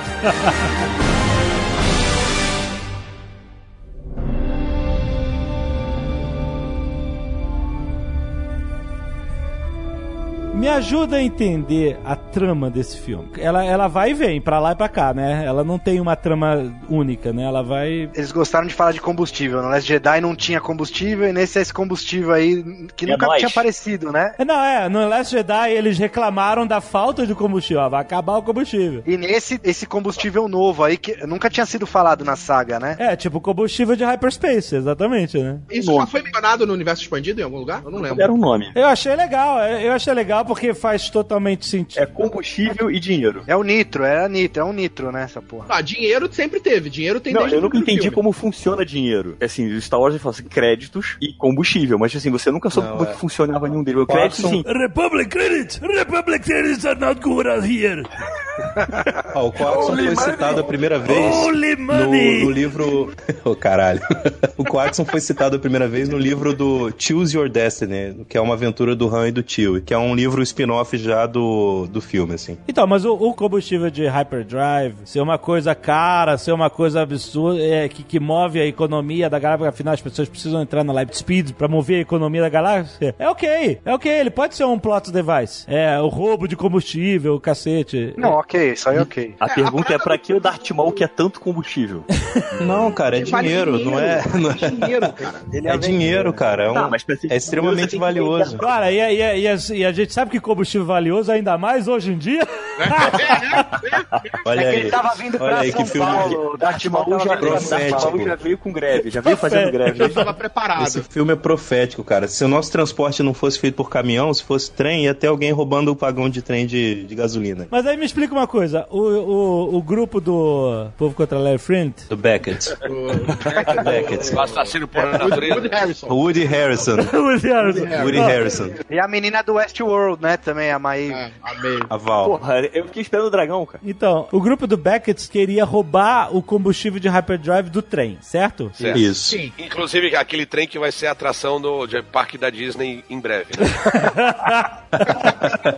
Que é mais uma referência foda de filme de Velho Oeste, né? Assalto de trem e tal. Sim, sim, sim, sim. Não, é o eu tava esperando no filme. E aí, aí o Han entra nessa história, ah, eu quero, eu sou, eu sou loucão, eu quero fugir, e aí eu trouxe aí o Chewbacca e, e vamos lá junto. Não, não é isso. Ele quer dinheiro pra voltar pra Corélia pra salvar a Kira. Isso, isso, exatamente. Então eu vou fazer esse one job e vou salvar a Kira lá em Coreia e tal, não sei o quê. Eu não sei onde é que ele achava que ele ia juntar dinheiro sendo soldado do Império. Não sei se ele queria. é, Não, não, ele queria virar piloto. é, o plano inicial né? dele era virar piloto do Império pra voltar poder voltar, Corélia. exatamente, O servindo. virar piloto foi a maneira que ele. O entrar pro Império foi a maneira que ele achou pra conseguir escapar de Corélia. Então, mas olha só, mas aí se passaram três anos, maluco, e o cara tava nas trincheiras. Então, aí ele vai pra academia e depois da academia eles são realocados pra setores. Peraí, peraí, olha só, só um detalhe. Quando você quer ser piloto, você não entra pra infantaria do exército, tá? Não, ele só, se alistou só uma pra- dica. Ah, ô, Alexandre, Você tá agindo de má fé, porque quando ele se alistou, o cara chegou. Você quer ser o quê? É piloto. Aí fala, sabe que. A maioria a vai pra 10, infantaria, A cada 10, 9 vão pra infantaria. Então, aí ele foi pra infantaria. Não, Mas não foi. não, ele, não, ele não, foi pra foi pra infantaria. academia. Ele foi pra academia e foi expulso da academia. Ele É, foi isso ele expulso da academia e botaram ele de, de ralé pra, de, de soldado raso porque ele não podiam expulsar ele da- do exército, né? Ele não, não ia expulsar ele do império, mas ele não podia ser um cadete credenciado e tal, oficial, exatamente. Ah, entendi. Agora, Ô, Alexandre, Alexandre, tu dormiu nessa parte, não? É bem possível que eu tenha dormido nessa parte. Ele fala que ele foi expulso da academia porque ele tinha opinião própria. É, não é isso aí. Porque pergunta por que ele tá rebaixado ali, ele fala isso. Excelente plano dele. De, ser, de entrar pra academia pra ser piloto, pra chegar em Coreia, mas de começar. Cara, não foi um plano. Ele não planejou entrar em academia nenhuma. Ele viu uma oportunidade de conseguir escapar de Corélia porque senão ele tava fudido. Eu sei, eu sei, mas ele foi. Ele, ele falou, antes de, antes de entrar na academia e tal, ele falou assim: eu sou piloto, eu sou flyer, eu não sei o quê. Então ele tinha isso, eu quero ser piloto, entendeu? Ele queria sair dali e virar piloto. Eu achava que o filme poderia funcionar com ele sendo piloto. Ele podia ser o piloto da nave que vai carregar esses caras que são os. Re... Entendeu? Eu achei bizarro ele ser soldado, mas tudo bem. Enfim, isso não estraga o filme. Estraga o filme é ele, é o Han Solo. É só um caminho que seguiram, né? Estraga o filme é a expectativa. Não, não, não, não. Não, não me explica Pra mim, eu adoraria ver a cena dele sendo piloto e ele libertando o tio de uma prisão imperial. A cena dele de, com, encontrando com o tio é irada também. Foi, foi maneira, foi maneira. Eu, eu também achei maneira a cena dele contigo. O negócio do filme é que exatamente ele pula bastante etapas na hora dessa coisa, tipo, a gente tá ali com ele sendo soldado. Aí ele, olha, sou- sou- vocês estão fugindo daqui, somos amiguinhos. Aí ele foge com os caras. Olha, agora a gente tá fazendo um plano pra roubar o negócio. E aí eles estão roubando o negócio. Olha, agora a gente tem que entregar. Tem que ir lá pra explicar pro cara que a gente não roubou. Agora eles estão lá explicando pro cara que ele não roubou. Então, talvez isso não seja um defeito da montagem também, porque talvez É, a ideia é do roteiro é que tenha passado o tempo justamente pra não parecer que tudo aconteceu na mesma semana. Só que o filme É. não mostra essas passagens de tempo. Só passa tempo esses três anos aí, né? Não, de passar anos, assim, só passa uma vez. Mas de repente, assim, passa um mês entre uma cena e outra e não, não mostra passando esse tempo. Mas pode ser que. Eu- eu falei Entre, que- por exemplo, quando ele vai encontrar o Lando pra segunda jogada de Sabá, quando- no final do filme, quando ele ganha, não mostra quanto tempo se passa até ele encontrar o Lando lá naquele planeta. Pode ter levado meses, assim. Não, mas né? ali, ali até que dá pra entender que passou bastante tempo, passou algum tempo, né? Acho que O Lando tá cara- contra a Mas não roupa. mostra, né? Roupa, Star Wars Só porque mudou de roupa, passa exatamente. Tá num planeta uma roupa, mudou de planeta de roupa. Por isso que no Star Wars Episódio 2, dá pra ver que eles ficaram meses lá, o Anakin com a Padmé, que ela trocava de roupa toda hora.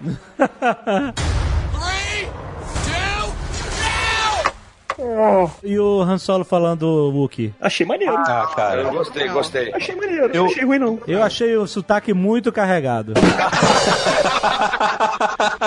Achei meio preconceituoso, né? Não traduziram ao pé da letra, não traduziram ao pé da letra. Ah, não, mas você tem a Não, mas que é que- reclama disso. É que perde muito na tradução.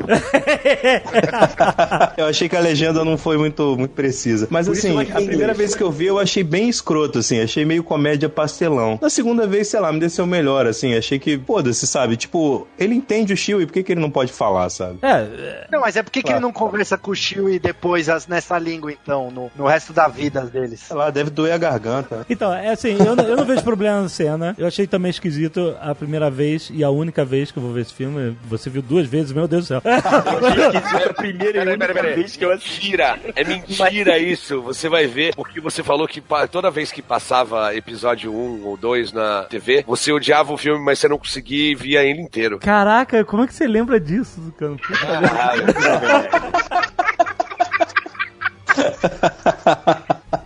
Mas aí. Eu vou te falar porque eu realmente acho que não é um uma cena problemática, não. Eu não, não acho que isso é um problema no filme, não. Mas assim, eu- quando ele começa, eu achei esquisito, né? Quando, que nem você achou esquisito a primeira vez que você viu. Fala. Mas é, sabe por quê? Porque eu já tinha ima- é, acostumado com a ideia de que em Star Wars as pessoas falam esse cross-language, né? Essa língua, línguas cruzadas, e que, sabe, isso faz parte do universo fan- de- fantástico de Star Wars, mesmo porque o R2 fala assoviando de robô e ninguém fala assoviando de volta com ele. Pera aí, Exatamente. pera aí. Eu vou, te, eu vou te explicar por que, que ele falou na língua Wookie. Ah. É a mesma coisa quando você vai pra Paris. Parisiense entende inglês, mas se você quer, se você quer ter um link com ele, você chega e, e, e fala, pardon, Ah, boa, boa. Criou o link, criou o link. Tá, válido. Você tá falando de zoeira, cara, mas faz muito sentido, porque assim, na hora o Chewbacca tá ali com raiva, ele tá uma besta totalmente incontrolável e tal, e quando ele fala a língua do Wookiee, ele quebra o Chewbacca, o Chewbacca fica, caralho, É, como é, assim? sim. Então assim, faz sentido, né, de certa no forma. né? Star Wars eles falam que os Wookiees eles conseguem aprender e entender outras línguas, mas é, Não eles conseguem falar, né? não conseguem falar outras línguas. Então, assim, por Eles mais não têm cordas vocais que 20 nem ou as 30 nossas. línguas, você tem que saber falar Wookiee pra poder conversar com ele. Nem o C3PO, que é fluente em 6 milhões de formas de comunicação, jamais falou Wookiee com o Chewbacca. Mas, mas, olha, o- Mas mas o Alexandre, olha Ele falou Ewok. Ele, falou entende com os o Chewbacca falando. Ele entende o Chewbacca falando, ele pode responder numa língua que o Chewbacca entenda. Ele É, não, eu sei, eu tô brincando. Não, não, essa cena não me. Não me... Bom, então descobrimos que ele fala Wookiee melhor que o Harrison Ford. Sim. Eu achei legal o Chewbacca nesse filme, que acho que é a primeira vez também, nesse universo Star Wars, que a gente vê no cinema o Chewbacca usando força. Não, não, você já viu ele usando. Arrancando braços, né? Como É, arrancando braço, lenda. arremessando o cara. Ele pega o cara do, de um lado, arremessa pelo outro, afunda a cabeça do cara no chão, sabe? Com um golpe só. É, é um monstro. Então é a primeira vez que você vê, porque assim, sempre foi falado que o Chewbacca é, uma- é um- é muito forte. Só que, tipo assim, você nunca teve outros Wookies na história pra comparar ele em questão de tamanho ou força, então esse filme mostra. Tirando o Pô, episódio o episódio mostra 2 o não te mostrou o Wookiee o suficiente, não, cara? Pois é, não, o episódio 2 mostra os, os Wookies, mas em guerra. Episódio 3, episódio 3, seus fãs de. 3, 3, de perdão, é verdade. Seus fãs eco. O Alexandre gosta, o Alexandre gosta. Outra coisa que faltou nesse filme, não mostraram o, ga- o Chewbacca ganhando a arma de. o crossbow dele. Ah, não, Pô, pô, ainda porra, bem, aí- isso. Caralho, brother. tá- Não, não, é zoeira, é zoeira.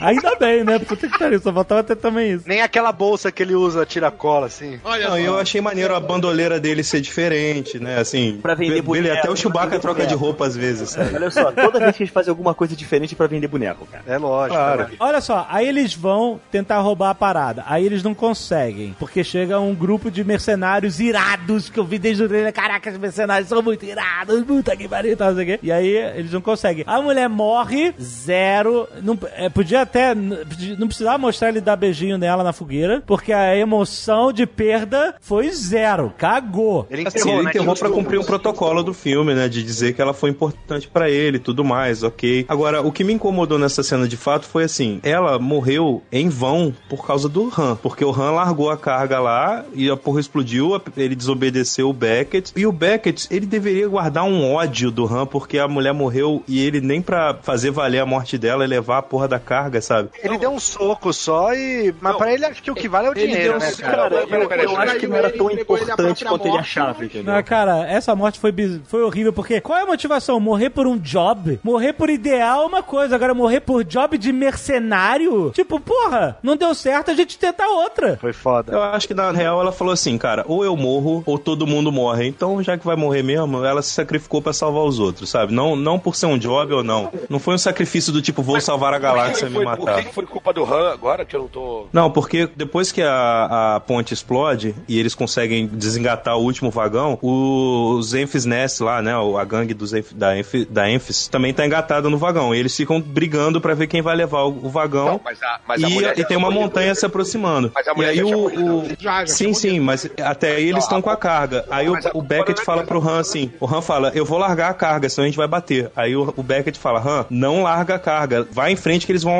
largado. Tipo, aquele blefe de um carro indo batendo no outro pra ver quem, Sim, quem arrega, ok. né? Aham. E aí ele fala, não vai, eles vão arregar, eles vão arregar. E aí Não, o é Han falou- arrega. Mas, mas você falou O que. Han larga a carga, entendeu? Não, você falou que a mulher morreu por causa do Han. Que ele Não, não, não, ela não raiva. morreu. Não, não, não, não, não, desculpa, talvez tenha me expressado mal. Eu quis dizer que ela morreu pra salvar o job, né? O- eles poderiam ter concluído o job se não fosse o Han Solo largar a carga, né? Talvez o- os caras tivessem arregado e eles conseguissem levar a carga. Ele tá querendo dizer que o Han transformou a morte dela em algo em vão, entendeu? Em nada, exatamente. Morreu pra nada. Mas ele poderia ter falado, tipo, porra, a mulher se matou pra gente conseguir essa carga, não vou largar a carga. Mas o ele outro larga. personagem era legal, o, é o Rio, né? Que é o John Favreau que faz, né? O... Ah, é o John Favreau que faz o, o Multibraços, o Real? Eu tava gostando dele, ele tava achando maneiro. Foi, foi um personagem maneiro. Cara, a gente não citou, a gente tá falando de personagens, a gente não citou a L3, que pra mim foi um destaque desse filme. Nossa. A L3 Social Justice Warrior. Caraca, droid lacrador. É, droid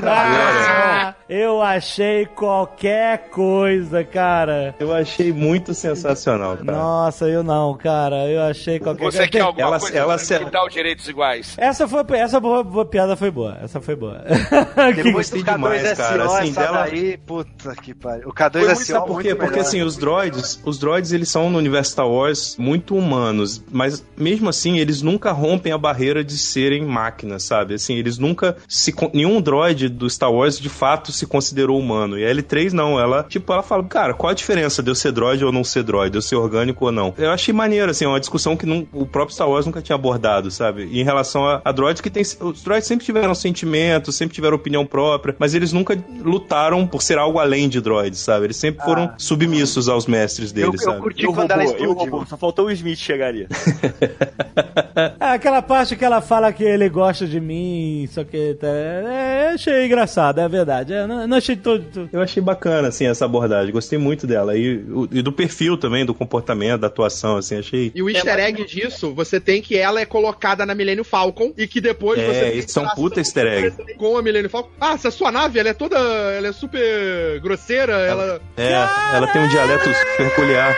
Não, isso é legal, isso é legal. Isso é muito legal. Tu não testou isso, Alexandre? Bugou, bugou Alexandre agora. Bugou, Explodiu a cabeça, explodiu a cabeça. agora. Ai, não, é ruim isso, não gostei. A Millennium Falcon é aquela robô, não, não, puta, cara. Tá vendo? Não, é Agora muito bom isso, Por cara. É isso muito que a bom. Millennium Falcon dá mais problema depois disso. Ai, meu Deus do céu. Não sei se eu gostei disso. Não, acho que eu não gostei disso, não. Que isso, cara. Alexandre? Cara, desde o episódio 4 a gente sabe que a Millennium Falcon tem um dialeto particular, que ela é resmungona, brigona, e você nunca. Você não achou maneiro ter um porquê isso? Eu acho que eu não, eu não quero ter porquê pra tudo. E é um detalhe tão pequeno. Não, eu acho maneiro a ideia da Millennium. Ah, não, cara. É um detalhe tão pequeno de nós dois, cara. Deixa isso aí. Tanto que você nem percebeu. Eu- é uma eu- coisa... Sabe, olha só, tipo assim, eu acho que tem certas coisas. Eu acabei de descobrir isso, então o meu primeiro sentimento é não gostei.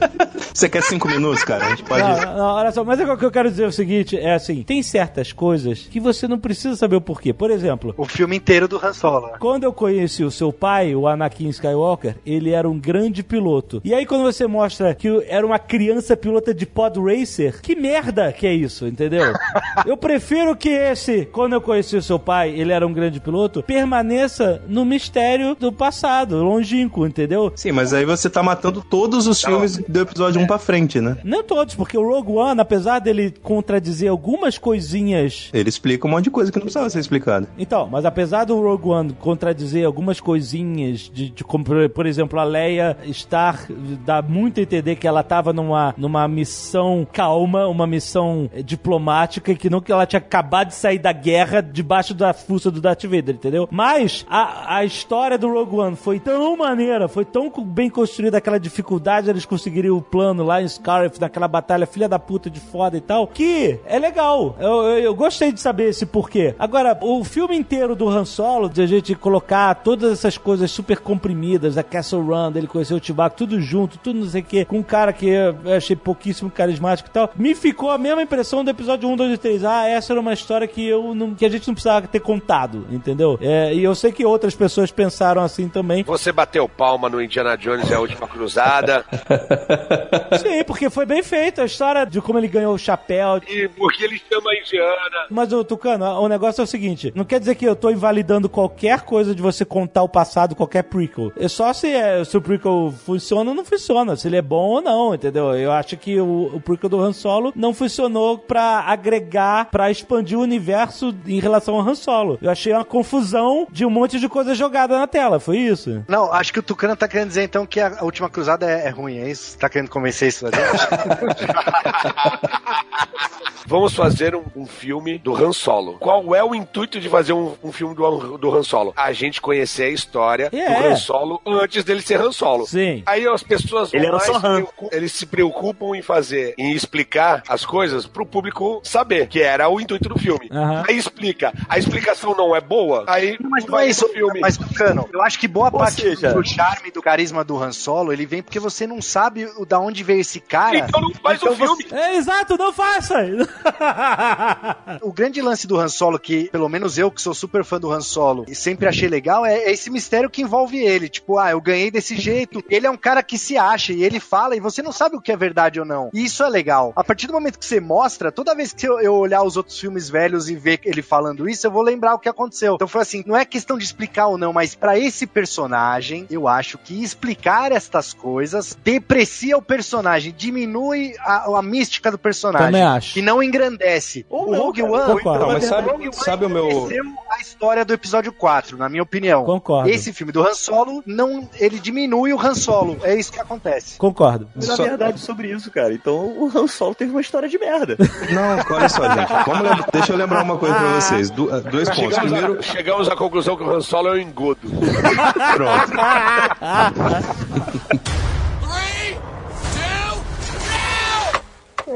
Mas olha só, duas coisas, gente. Primeiro que o Alexandre falou, comparando esse com o episódio 1. É, ah, se bem contado, mal contado. O episódio 1, ele. Do 1, 2 e 3, desculpa, né? A trilogia prequel, ela conta um monte de coisa que a gente não necessariamente queria saber, ok? E ela- só que ela conta de formas que destroem totalmente a forma como a gente imaginava que fosse. O Han Solo, ele conta a origem do Han Solo bem parecida com a origem que já tinha. Ou seja, ele não destrói o que a gente já sabia sobre o Han Solo. A questão, e aí entrando no que você falou agora, a questão é que você tá achando que diminui a história do Han Solo porque você não sabia porque não tinha sido contado num filme. Mas as- essas histórias já tinham sido contadas em outras mídias. Quem leu o livro, então, já achava ele merda 20 anos atrás, sabe? Não, mas ninguém. Mas olha só, o livro. Você não pode dizer que se estava contado no livro, então era isso mesmo e a história dele era. Entendeu? Você não precisa. Sim, pode, claro. claro que pode. São só mídias diferentes, mas a história do personagem existe ou não. Mas aí depende da relação de cada um. Só que antigamente não tinha essa questão de cânone. Antigamente o que tinha no livro era, era tudo considerado cânone. Mas Henrique. Você tá dizendo que o livro é uma mídia inferior ao cinema, é isso? Não, tô dizendo que.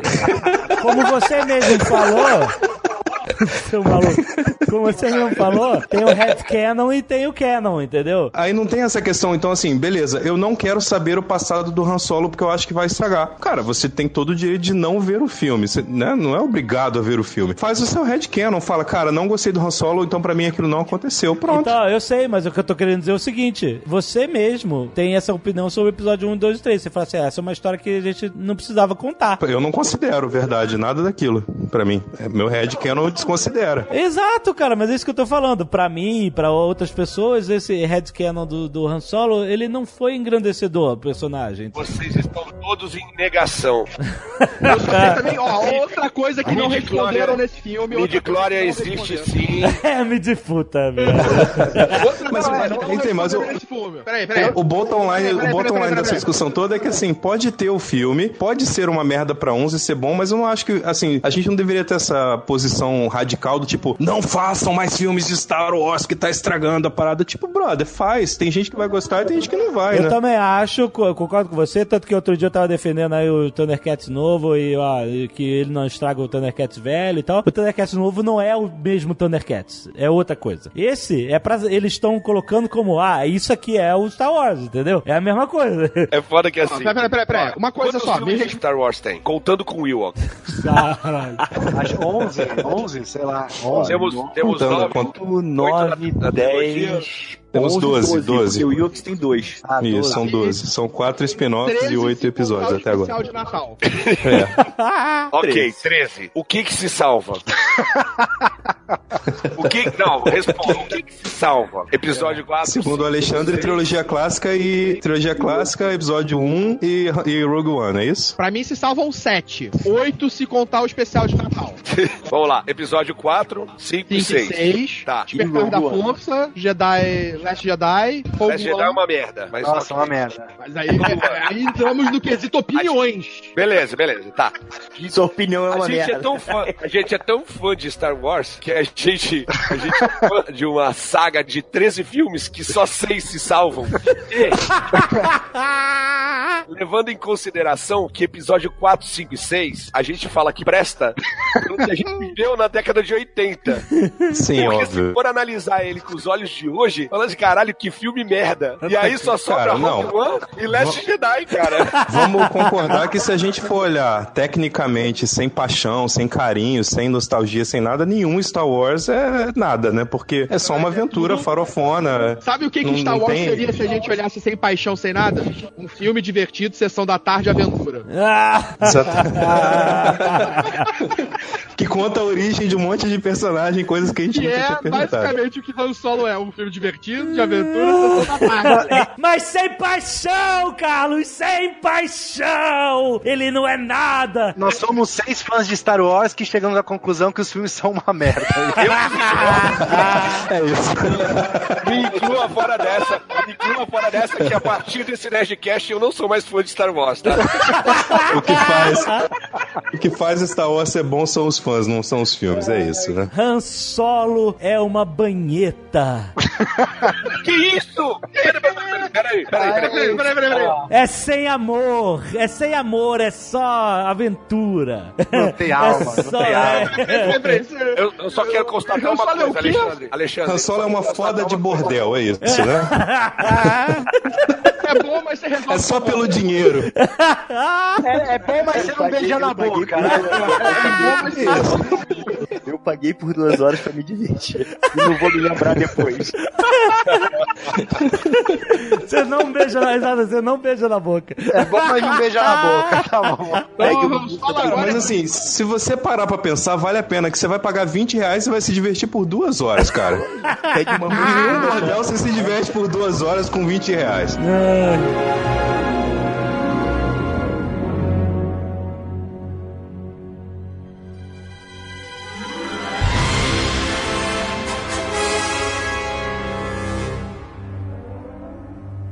Olha só, ele reencontra a garota e aí vê que ela tá noutra vibe com um mafioso e tal. E ele fala assim: Oi, desculpa aí, a gente não pegou teu. Mas a gente vai fazer outro job aí que vai consertar tudo. E o cara, beleza. Foi isso, né, que aconteceu. Aí me explica uma coisa. Aí eles falam assim: Você vai lá pras minas de Castle porque lá tem combustível pra cacete. É isso. Ele fala, Não, é, ele, na propõe- verdade- ele propõe isso. Eles é que fazem a proposta, o, o Han Solo é que vem com a ideia de que eles começam a de- debater opções, não encontram nenhuma opção viável, aí o Han Solo fala, e se a gente pegasse não refinado? aí Ele eles era falam, falando, ah, peraí. Não, não, o cara fala, não, mas aquilo lá é controlado por uma outra guilda que eu tenho acordo. A gente vai lá. Black Ops, exatamente. Beleza. Essa parte não fez sentido, tipo, por um detalhe. Por que que, tipo, ah, beleza, você vai lá no Black Ops sem, sem, sem ter conexão comigo, mas, ó, leva a minha tenente que tem a minha marca com você. E se ela for capturada, eles vão saber que tá conectado comigo. Isso, Ah, cara, não fez que sentido. puta merda. É o pendrive da Essa Shield, né? No, no soldado invernal.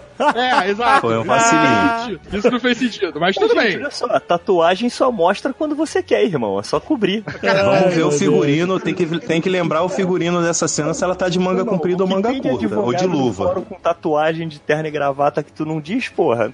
Cara, É. o problema não era esse. É o problema. Se eles falham e são capturados ou mortos, saberiam que foi ele. Então, tipo. Né, eu, eu acho estranho, porque, tipo assim, eu acho maneira a ideia deles procurarem um cara. Ah, eu conheço um cara que tem uma nave rápida e ele é bom pra caralho, excelente piloto. E ele é pirocudo. Que isso? Que isso?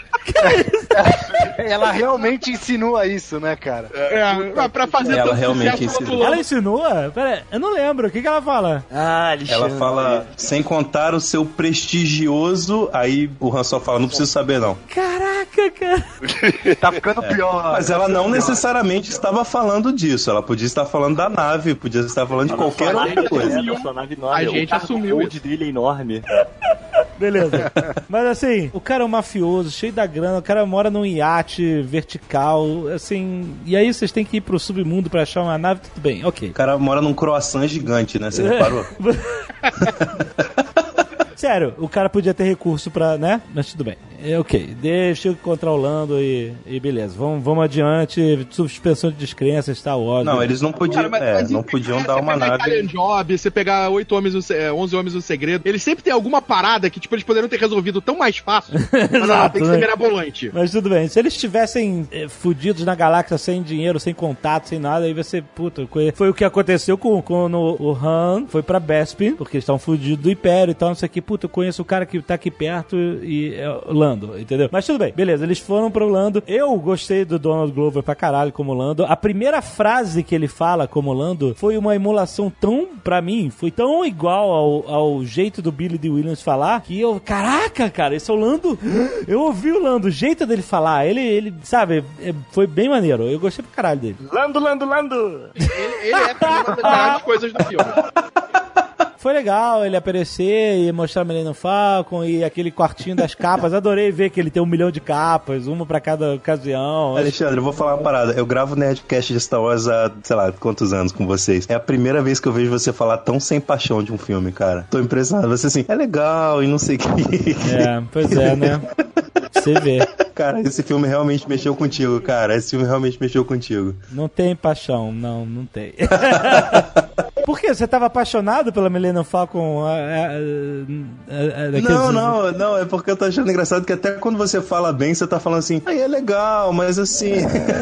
Eu achei um palco mais show, cara. prossiga, prossiga falando do Lando, vai lá. Não, eu gostei, eu realmente gostei do Lando, mas eu achei que ele tá no filme errado, só isso. Não que ele não deveria estar no filme, eu achei ótimo ele estar no filme, porque faz parte da história do Han Solo, e é legal você ver eles se conhecerem e tal. E aí, me explica o Castle Run. O Castle Run, eu sempre entendi porque, vamos lá, sempre existiu a frase do Han Solo é, você nu- nunca ouviu falar da Millennium Falcon? É a nave que fez a Castle Run em menos de 12 parsecs. Que é você uma sempre achou que era uma de- unidade de tempo, né? E aí, tipo assim, faz parecer que é uma unidade de tempo, sendo que astronomicamente é uma unidade, é, é, é- é distância, Uma né? unidade de distância. Mas eles já corrigiram isso há bastante tempo. Isso que aconteceu no filme já tinha sido contado também nos livros. Sim, a galera fala o seguinte, é, na verdade tá certo ele falar isso, porque quando você faz um, um curso, um percurso em hyperspace, você não faz uma linha reta, tanto que no próprio Star Wars ele fala, ó, nós temos que calcular porque você não quer sair do hyperspace dentro de uma supernova, ou, sei, alguma coisa assim, entendeu? Ou então ele fala assim, se eu não fizer esse cálculo direito, alguma coisa assim, vai, vai ter pedaço de nós espalhados pela galáxia inteira, entendeu? Esse é um dos motivos que eles usam astromech droids, exatamente pra fazer esses cálculos. Exato, então eles têm que calcular e, e nunca é uma linha reta. Você vai indo para um lado, pro outro, pro outro, pro outro, isso aqui, vai costurando um caminho. E aí a ideia de que ele fez a Castle Run menos de dois passos é que ele conseguiu achar um atalho mais perigoso, mas que ele conseguiu fazer em uma distância menor, em menos pulos e men em menos saltos, ou, entendeu? Em-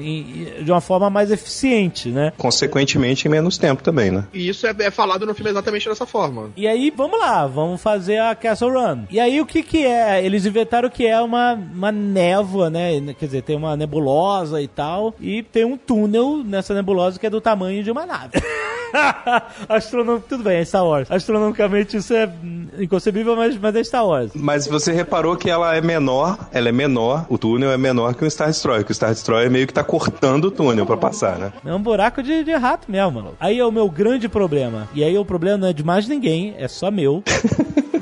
Eu tava com muito sono nessa parte do filme.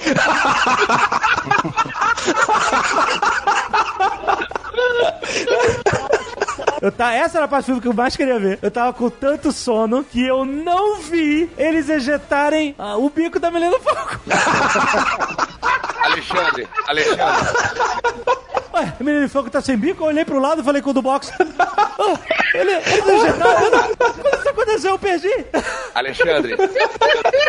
Preciso, preciso confessar, somos dois. Eu dormi, eu dormi em vários momentos. Eu também pisquei quando acordei não tinha mais bico, velho. Eu tô muito frustrado com isso. Nessa cena, eles estão ali via- passando ali pela, pela nebulosa. Não, não, mas peraí, me explica exatamente o que, que eles fizeram ali. Você viu a criatura? Vi um, um pouco. Ele começa a fazer os, os atalhos quando o, Império aparece e começa a ir atrás dele, certo? Isso. E aí ele mete a na Millennium Falcon dentro da nebulosa e o cacete. E aí Encontro eles pegam com o o monstro. resto da droid. Quando eles encontram o Star Destroyer, eles já falam, a gente vai precisar da L3 desculpa, eu pra calcular uma outra rota. Não, mas olha só, quando ele entra na névoa, ele entra no hyperspace? Não. Não, não, não. Não. Ele tá, a a L3 é pra calcular uma rota segura dentro da névoa. A melhor rota ali por dentro da névoa. Então, enquanto ele tá dentro da névoa, aí ele vê o monstro. Aí vai Isso. chegar um ponto lá, ele vai ver. Encontra o monstro. E aí teve uma hora que entre, entre algumas piscadas eu vi que tinha tipo um buraco negro. É. Tem a Era um buraco negro vermelho lá. É, que- exato. E aí ele tá Deixa eu fugindo daquilo. E aí, tipo, ele vai ser pego pela criatura. E aí ele fala: tá, só temos uma chance. Não, não, não, peraí, peraí, mas aí tem o monstro e tem o buraco negro que, que não entendi isso. tem as duas Tem os coisas. Tem o monstro e o buraco negro. Aí ele embica na direção do buraco negro. Que na verdade eles chamam de poço. Não é buraco negro, é poço gravitacional. Essa parte eu tava acordado. Eles estão embicados poço pra lá. gravitacional bocado. E aí ele faz aquilo. Vou- vamos torcer que ela siga isso. E ele ejeta o, O skate pod. skatepod. hum. Na E direção do negócio, ela vai lá e skateboard. morde. É tipo uma isca, né? Ela vai e morde, aí merda. quando ela morde, a bocarra agarra ela e começa a puxar. Começa a puxar. Isso. E aí é o momento em que eles estão também tentando sair, só que eles estão presos pelo campo O gravitacional. problema é que começa a puxar eles também, é. Aí eu vou perguntar pra vocês, vocês, seus fãs. Esse bico de merda valeu essa cena? Cara, sabe por... Vou dizer por quê, vou dizer por que valeu. Tá ali porque brinquedo. Vai Não, vou dizer por que valeu. Porque é o que é o seguinte, cara. Eles estão mostrando a Millennium Falcon que era do Lando, entendeu? E o Lando chega a falar dessas modificações quando ele tá Ele falando fala, da, ele da fala, nave é. dele. Ele fala, porra, eu peguei essa nave e melhorei ela em muitas coisas, não sei o que. Eu botei um escape pod nela. Ele começa a falar os detalhes da nave. Eu sei, mas isso é pra justificar a merda do bico. Não, isso é pra ficar merda, é pra fazer um brinquedo novo e vender mais. Também. Exato. O que ele faz é o seguinte, ele mostra a Millennium Falcon do Lando. Inclusive tem um vídeo na internet que é o Lando mostrando a Millennium Falcon dele, olha. Eu sei. Não, olha só, mas eu tô falando o seguinte, eu, eu, eu, não, eu parei de me importar com o bico. Sério, o filme já tá tão ruim que eu parei de me importar o Lando ele é apresentado como um cara que ele tem o estilo dele, a personalidade dele, a personificação dele, tudo dele é exclusivo dele. Então nada mais justificado do que um cara que pegou um veículo, modificou o veículo pra Customizou ser todo. a cara dele, customizou pra ser pra ele, entendeu? bom, então tá acho que bom, fez tá sentido bom. aquilo. Ter uma coisa diferente, uma frente diferente, um, um- um- Eu não vou explicar mais. Ó, tem uma coisa nessa cena que é legal, é, o bichão lá, que eu não sei se eles citam o nome e tal, aquele monstrão, a hora que ele tá sendo sugado, tem uma parte que a pele dele rasga, a pele entra e fica tipo só o osso, assim, branco, assim. Sim, eu a achei pele é bem- bem sugada antes do esqueleto, né? Bem bacana. Aquilo ali me lembrou Alien 4. então- Isso, isso, exatamente, exatamente. Ficou, é, essa parte foi legal. Aí o- a nave falha, né? A nave tá entrando na bocarra, ele vai dar o boom, o boom lá, o, o, o jump, Foi e aí ela, e ela falha, e o Lando fala, ó... Essa parte eu tava vendo. Aí você acordou, né? Eu achei muito maneiro esse detalhe da nave falhar, porque é muito a Millennium Falcon isso, e você, na hora que ele injeta o combustível lá, você tem certeza que a parada vai dar um mega, mega pulo. Você não lembra que a Millennium Falcon é de falhar, sacou? E aí ela falha pela primeira vez, e, Ah, eu acho que isso foi legal. é um easter egg bacana você já é muito mostrar ela bom, falhando. cara. Isso foi legal, isso foi clássico legal. é muito bom, cara. Essa cena foi legal, a cena foi toda foi legal. É, Eu não vi o, o Skate pode sair, mas o final da cena foi, foi bem maneiro. Cara, eu, eu só não entendi aquela estrutura de pedras no meio do espaço. Aquilo ali eu não Fechou, entendi. né? Devia ser Aquilo uns se asteroides. no meio do espaço, aquilo eu não entendi. Eu não entendi se eles estavam dentro de um asteroide gigante, eu não entendi aquela parte de, de no meio do espaço, num negócio drenando. Não, ele- eles explicam isso no, no começo, quando eles estão chegando em Castle, ela fala assim, ah, o que, que foi isso? Aí fala, ah, são, não sei o que, ela falou o nome, do tamanho de planetas que estão se chocando, não sei o que. Ela, a L3 explica que o, o problema de navegar Tipo, naquele gás asteroides, é que tipo um tem uns asteroides do tamanho de planetas, assim, e, e aí não tem como você prever onde eles estão no meio do gás. Por isso é que ninguém navega ali. É. Eu só não sei como é que eles não passam pelo túnel. Qual é o- a magia daquele túnel que nenhum planeta cruza aquela porra. Porque aquela rota é tão a segura. ali, né? Aí é. O gás mantém eles ali dentro. Pode ser um campo. gra- Não, pode ser um campo gravitacional específico ali, né? Que não, ah, não tem nenhuma órbita ali, sei lá. É, pois é, tentando explicar espa- é, física espacial em Star Wars. É, né? Dentro de Star Wars é impossível, né, cara? Aí nessa parte eu reparei uma coisa também muito ruim desse filme. Ah, olha só, vocês vão, me ouçam. Eu vi, eu me percebi que eu estava me empolgando nessa parte mais do que nas outras, apesar de tudo. Apesar de ter dormido. Porque eu estava ouvindo vários trechos da trilha sonora clássica. É, De isso Asteroid Field. Foi, foi O- maneiro. Foi o maneiro. Here They Come, que é essa aqui, ó, Léo, que é aquela tam, tam, tam, tam, tam. Tan, tan, tan. Não, só pro Léo. Léo vai botar. Eu ouvi. Vai botar você cantando aí que fica legal. Eu. Não, Deixa, Léo. tá bom.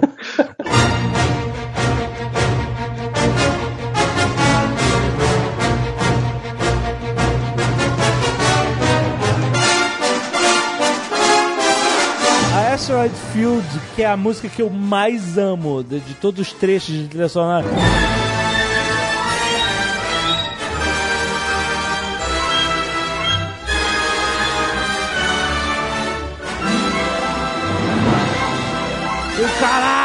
Muito empolgado e tal. é- E você dormindo nessa hora. Não tô entendendo. Ah, pois é, tá. Mas eu E vi ainda alguns fala pedaços. que gosta de Star Wars. Aí quando eu olhei pro resto, eu percebi como a trilha sonora original desse filme é totalmente esquecível. É totalmente nada. É horrível. Tipo assim, quando os temas originais tocaram, que eu me empolguei. E aí quando voltou pro tema do Han Solo que ele inventou, eu não sei. Caraca, tipo assim, nada, nada chamou atenção. Alguma coisa chamou a atenção de vocês? E eu não tô falando que não é porque é do John Williams, porque a, a trilha sonora do Rogue One também não é do John Williams, apesar de ter alguns temas dele. É do Michael Giacchino. Ele fez alguns temas interessantes. O tema dos Guardiões do Wills é, é ótima. E vários outros temas. O tema da Jean Erso. São temas interessantes, são temas legais, únicos que aparecem na história. O, pô, a gente usou a música, essa música pra, na morte do Billy, né? Acho que é de RPG, a música principal lá, que é o tema do Rogue One, cara. A música é super emocionante. Olha aí, Léo. Ah, Porra, essa música fala. Você matou o Billy, cara. Você já perdeu Não, vai se fuder. Alguma coisa de trilha sonora ficou na mente de vocês, sem ser as originais? Cara, eu, eu gostei muito da trilha sonora que deram pro Emphis Nest, que é um coral meio japonês, assim, É, eu uma coisa meio também. Ghost in the Shell. Então, mas tem alguma coisa a ver com Star Wars isso? É estranho, né? É legal a música. Não é referência a nada antigo, é uma coisa nova, mas que me chamou a atenção positivamente, assim. Você perguntou se a gente gostou ou não, Alexandre. Tu não perguntou se era novo ou velho. Não, não, não, mas eu quero ver o seguinte. Não, é que tem uma hora que aparece lá o clã dos do Emphis Nest, tem uma hora que aparece eles lá já em Castle, que a música entra do nada, bizarríssimo. É, a música não tinha. O filme não tava apontando pra nada. é- Ela é muito distoante do que a gente tava vendo ali. Mas é uma música maneira, independente do filme, entendeu? Eu achei legal. Ela lembra um pouco, assim, o Ghost in the Shell, porque falar, tem esses corais japoneses. Shell. Mas eu acho que ele, ele lembra um pouco. Eu acho que a intenção deles ali foi mostrar os temas dos índios nos- no Velho Oeste, assim, mais uma referência ao Velho Oeste. Porque quando nos filmes de Velho Oeste os índios entravam nos cavalos e tal, que lembra muito eles naquelas motos voadoras e tal, é tipo índio no cavalo mesmo. A trilha também era uma coisa mais indígena, mais vocal, assim, sabe? E menos sinfônica. Então, Mas você não acha que quem tinha que ter o tema mais inesquecível era o Han Solo? Afinal, o nome do filme é Han, é Han Solo? É que ele já tem tanto destaque que eu acho que eles quiseram meio que valorizar os outros personagens, assim. Assim, eles pegaram o tema principal, né? O tan, tan, tan, tan, tan, tan, tan, né? A abertura Aham. principal do filme. E fizeram variações diversas, assim, mais lenta, mais rápida, mais sentimental, não sei. Sim. Então toda hora que toca um tan, tan, tan, tan, é o tema dele, assim. Pois Virou é, o tema mas- principal de Star Wars, passou a, a- Estranho. é, designaram pra ele nesse filme, sabe? É, porque esse é o tema de Star não, é, é roubado um pouco, né? Porque todo É. mundo tem um tema. Han e Leia tem um tema, o Luke tem o tema da força, a Rey tem um tema, Kylo Ren tem um tema, e esses temas são maneiros, cara. Mas o Han Solo já tem os temas que tocam com ele O no. Han Solo não tinha tema. O Han Solo tinha tema só Han e Leia. Eu entendi o que o Alexandre tá falando, mas Mas- tá faltando um solo pro Han. Exatamente. E aí, pô, o tema do Han Solo é o tema de Star Wars? Ah, cara, é esquisito. É que não é o Han Solo, Alexandre. Não é, pois é, boa, Marcelo. tá aí a prova.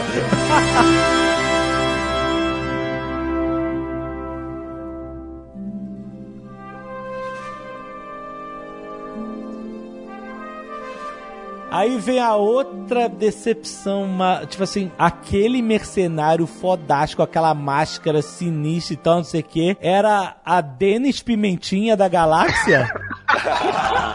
Aí é muito preconceito da sua parte que você não prestou atenção no que ela Ah, falou. não, Ela é, cara. ela falou, ela é a filha. Eles mantêm o elmo. É o mesmo conceito de você criar um personagem icônico pra se começar a ter uma- uma- um personagem que represente aquela rebeldia deles. Morre a pessoa, a pessoa vem e a outra pessoa assume. É Então o ele Pirate Robert. Pirata É o Pantera Robert. Negra, é o Pantera Negra. é o conceito do personagem teoricamente imortal. Não, eu te matei. É o mesmo conceito do fantasma. Fantasma. Entendeu? Mas era uma criança, cara. Era uma criança. Era uma criança, era uma adolesc- pré-adolescente, eu não sei, cara. Eu não tô reclamando que era uma mulher, nem nada. Tô falando que era uma pessoa muito jovem, muito. Mas o Luke Não, mas isso também tem era um tudo- adolescente no episódio. E o, e o Anakin? É muito clichê o jeito que ela fala e, ai, pela aliança.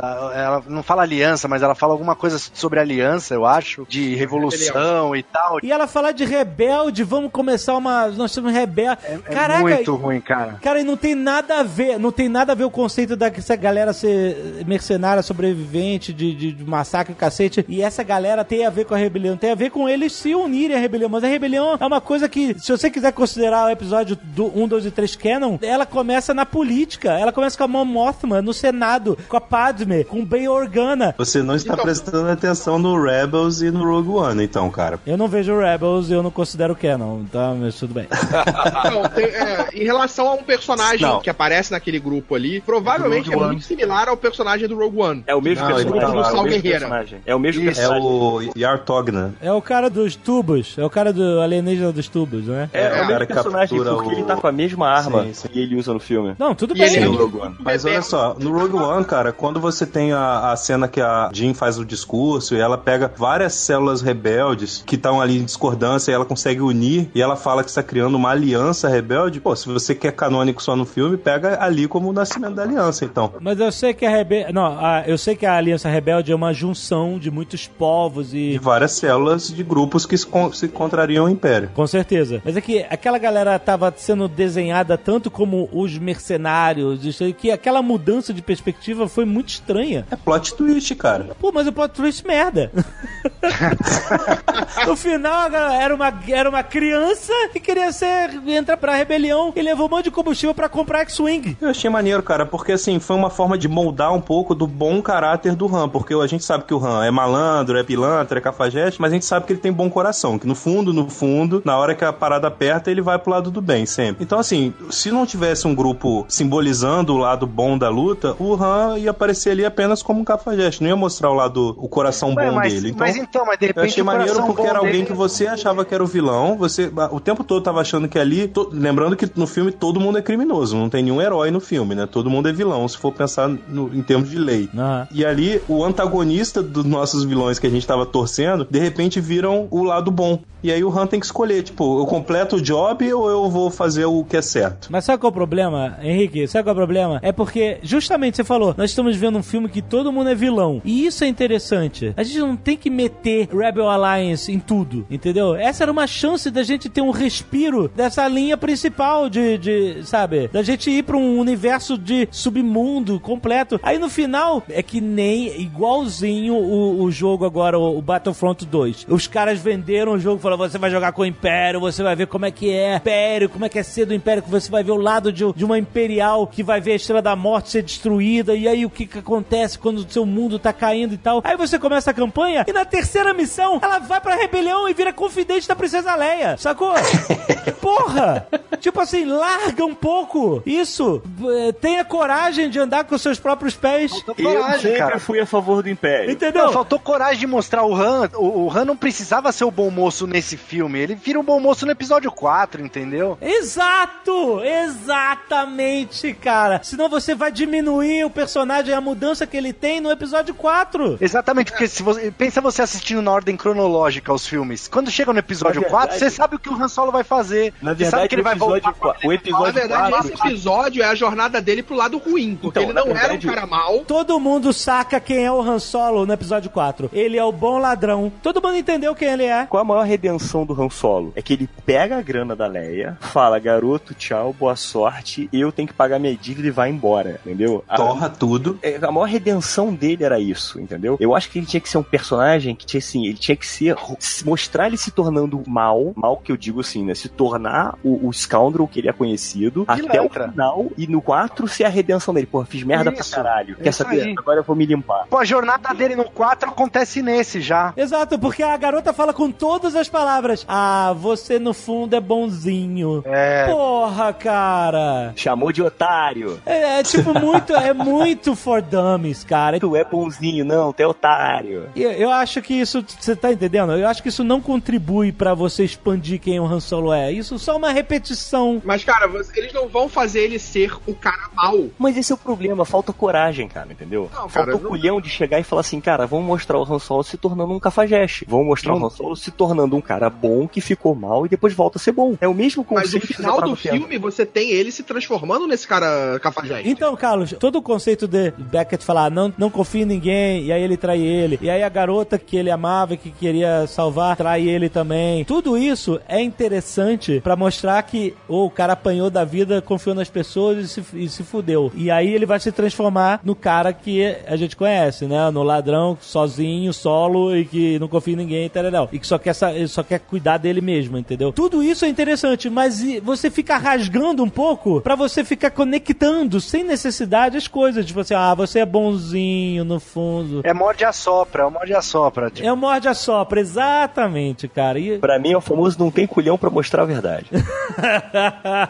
Mas eu acho que também tem uma questão de mercado aí, né, cara? A gente tem que lembrar que quem consome Star Wars hoje em dia não são só nós, fãs velhos, chatos e que cresceram com essa parada a vida toda. Eu assim. sei. Tem muito fã novo. E eles têm que apresentar o personagem de 40 anos atrás de novo pra essa galera também. Eu entendo, mas para pensar, eles têm que apresentar para um novo público, mas eles vão apresentar um personagem que já é todo construído há muito tempo atrás. Tipo assim, faz um novo personagem, então, cacete, entendeu? Ou então faz o Boba Fett que eles vão fazer, mas faz o Boba Fett que ninguém sabe nada sobre o Boba Fett. Você pode construir qualquer merda que você quiser. Aliás, confirmaram o diretor do Logan pra escrever e dirigir o filme do Boba Fett. Eu vi Pois hoje é. isso aí. Aí- Exato. Aí sabe o que me assusta? Sabe o que me assusta? Se o Han Solo, que já é um personagem extremamente querido, entendeu? Que a gente sabe que é um personagem de redenção, que é um cara que deixou de ser vilão pra se tornar um herói da rebelião. Vilão não, anti-herói, né? Não, não, É, um herói, ele foi tornou um vilão. herói da rebelião. A rebelião tem um cara como, como herói, o cara ajudou a Não, explodir. mas ele não era, não era vilão. Ele nunca era- foi vilão.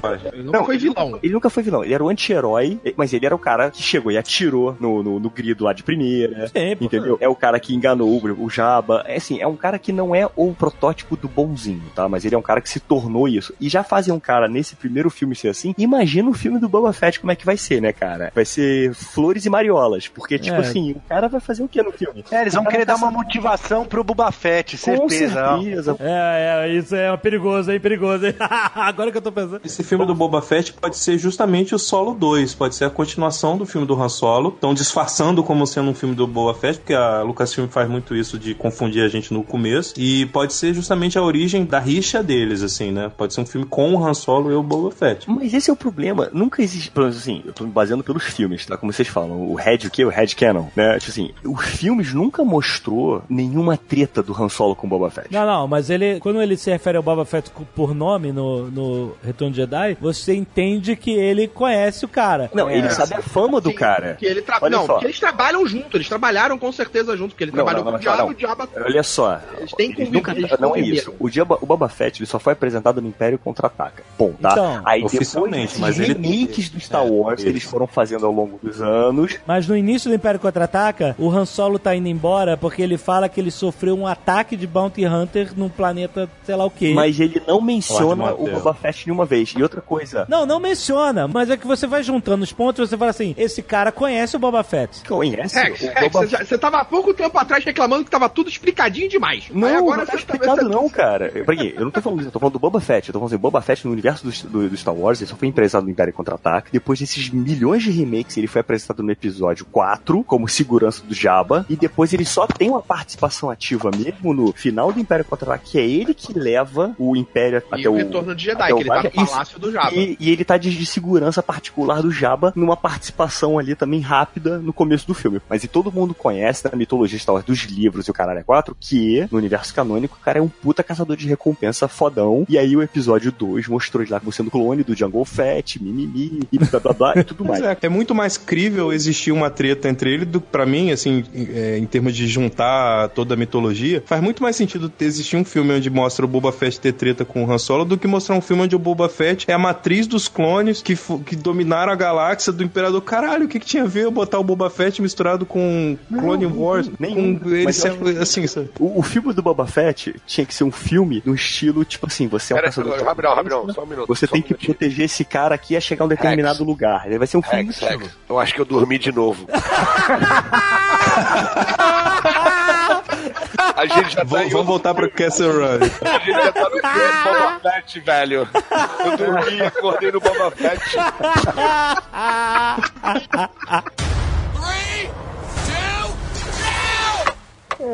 Duas coisas que vocês falaram sobre o final. Essa parada da traição, dele ter avisado, ó, não confia em ninguém, eu achei uma coisa fraca, porque todo filme, quando alguém avisa pra não confiar em ninguém, é sempre a pessoa que fala isso que trai. Clichêzaço. Porra, e clichê. Mas em compensação, uma parada que eu achei muito boa do final foi ele atirar primeiro. E eu achei assim, a cena, por mais foi- óbvio que seja, não foi esperado naquele momento que ele atirasse primeiro. eu achei isso porra, muito, foi- muito é, bem sacado. você, você tá falando que é baseado no é, western, inspirado no western, também concordo assim, mas porra, esse duelo final, filma direito essa merda, né, cara? Porra, duelo, vai, assiste Godless pra ver o que, que é um duelo de, de Cara, é verdade. pessoas, Ele- ele entendeu? tomou um tiro, eu não sei vai de onde veio o tiro, meu. Ficaram mostrando só o cara lá, de repente, pum, uma bala no, no peito, o cara cai. Que duelo, puta, muito mal filmado, cara. E O terceiro ato desse filme é terrível, porque, olha só, nem todo filme precisa terminar com uma puta cena de ação no terceiro ato, tá? Por exemplo, eu vou te dar um exemplo. Doutor Estranho, a cena de ação mais incrível acontece no meio do filme, que é quando a cidade começa a dobrar e aquela coisa. E o final do filme, ele é mais devagar em termos de ação, mas aí, pra compensar, ele tem um puta plot twist, não, não plot twist, mas ele tem uma coisa muito inesperada, uma sacada muito legal, que te renova a empolgação com o filme, que foi aquele loop temporal com o Momato lá, que eu vim barganhar, entendeu? Então não tem uma cena de ação, não tem uma luta dele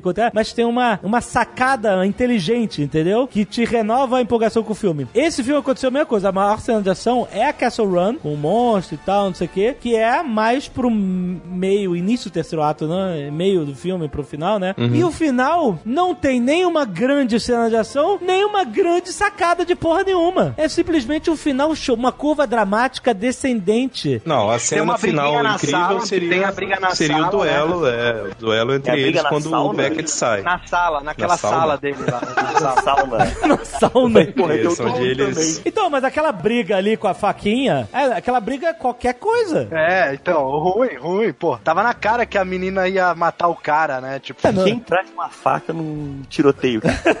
Nada aí, cara. Aí, tipo assim, qual é a sacada? Ah, que ela ia trair ele, que aparece o Darth Maul. Porra! caralho.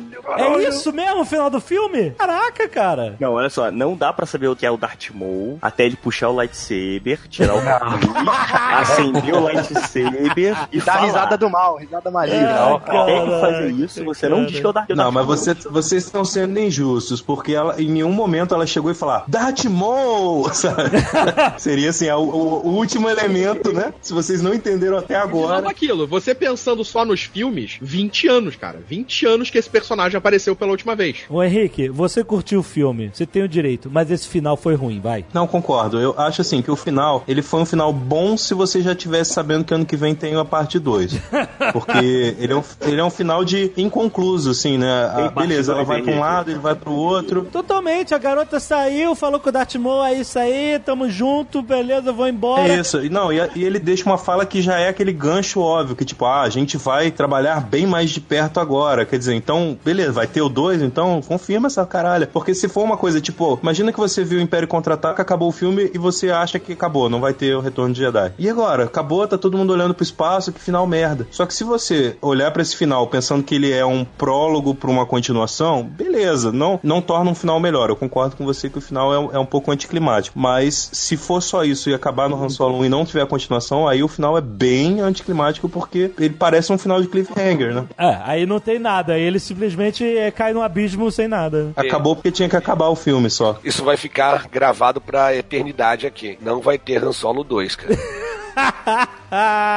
Se eu estiver errado, vocês podem falar, ó, está aqui gravado, ele Beleza, falou, beleza. tá errado. Mas já tá com 6,5 no IMDB, tava todas as salas do cinema que eu fui, estavam reservadas à meia-noite pra ver solo. Todo mundo que tava nas outras salas foi alocado numa sala só, porque não tinha público. Entendi. Caraca. A Disney não vai fazer mais isso. Não, e custou 250 milhões, não foi barato o filme. né? Nossa, mãe do céu. Ah, então vai ser um filme solo, né?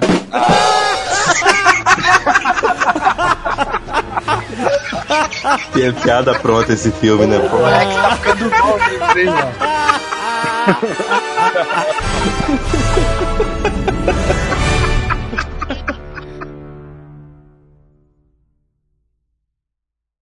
Este Nerdcast foi editado por Radiofobia, podcast e multimídia.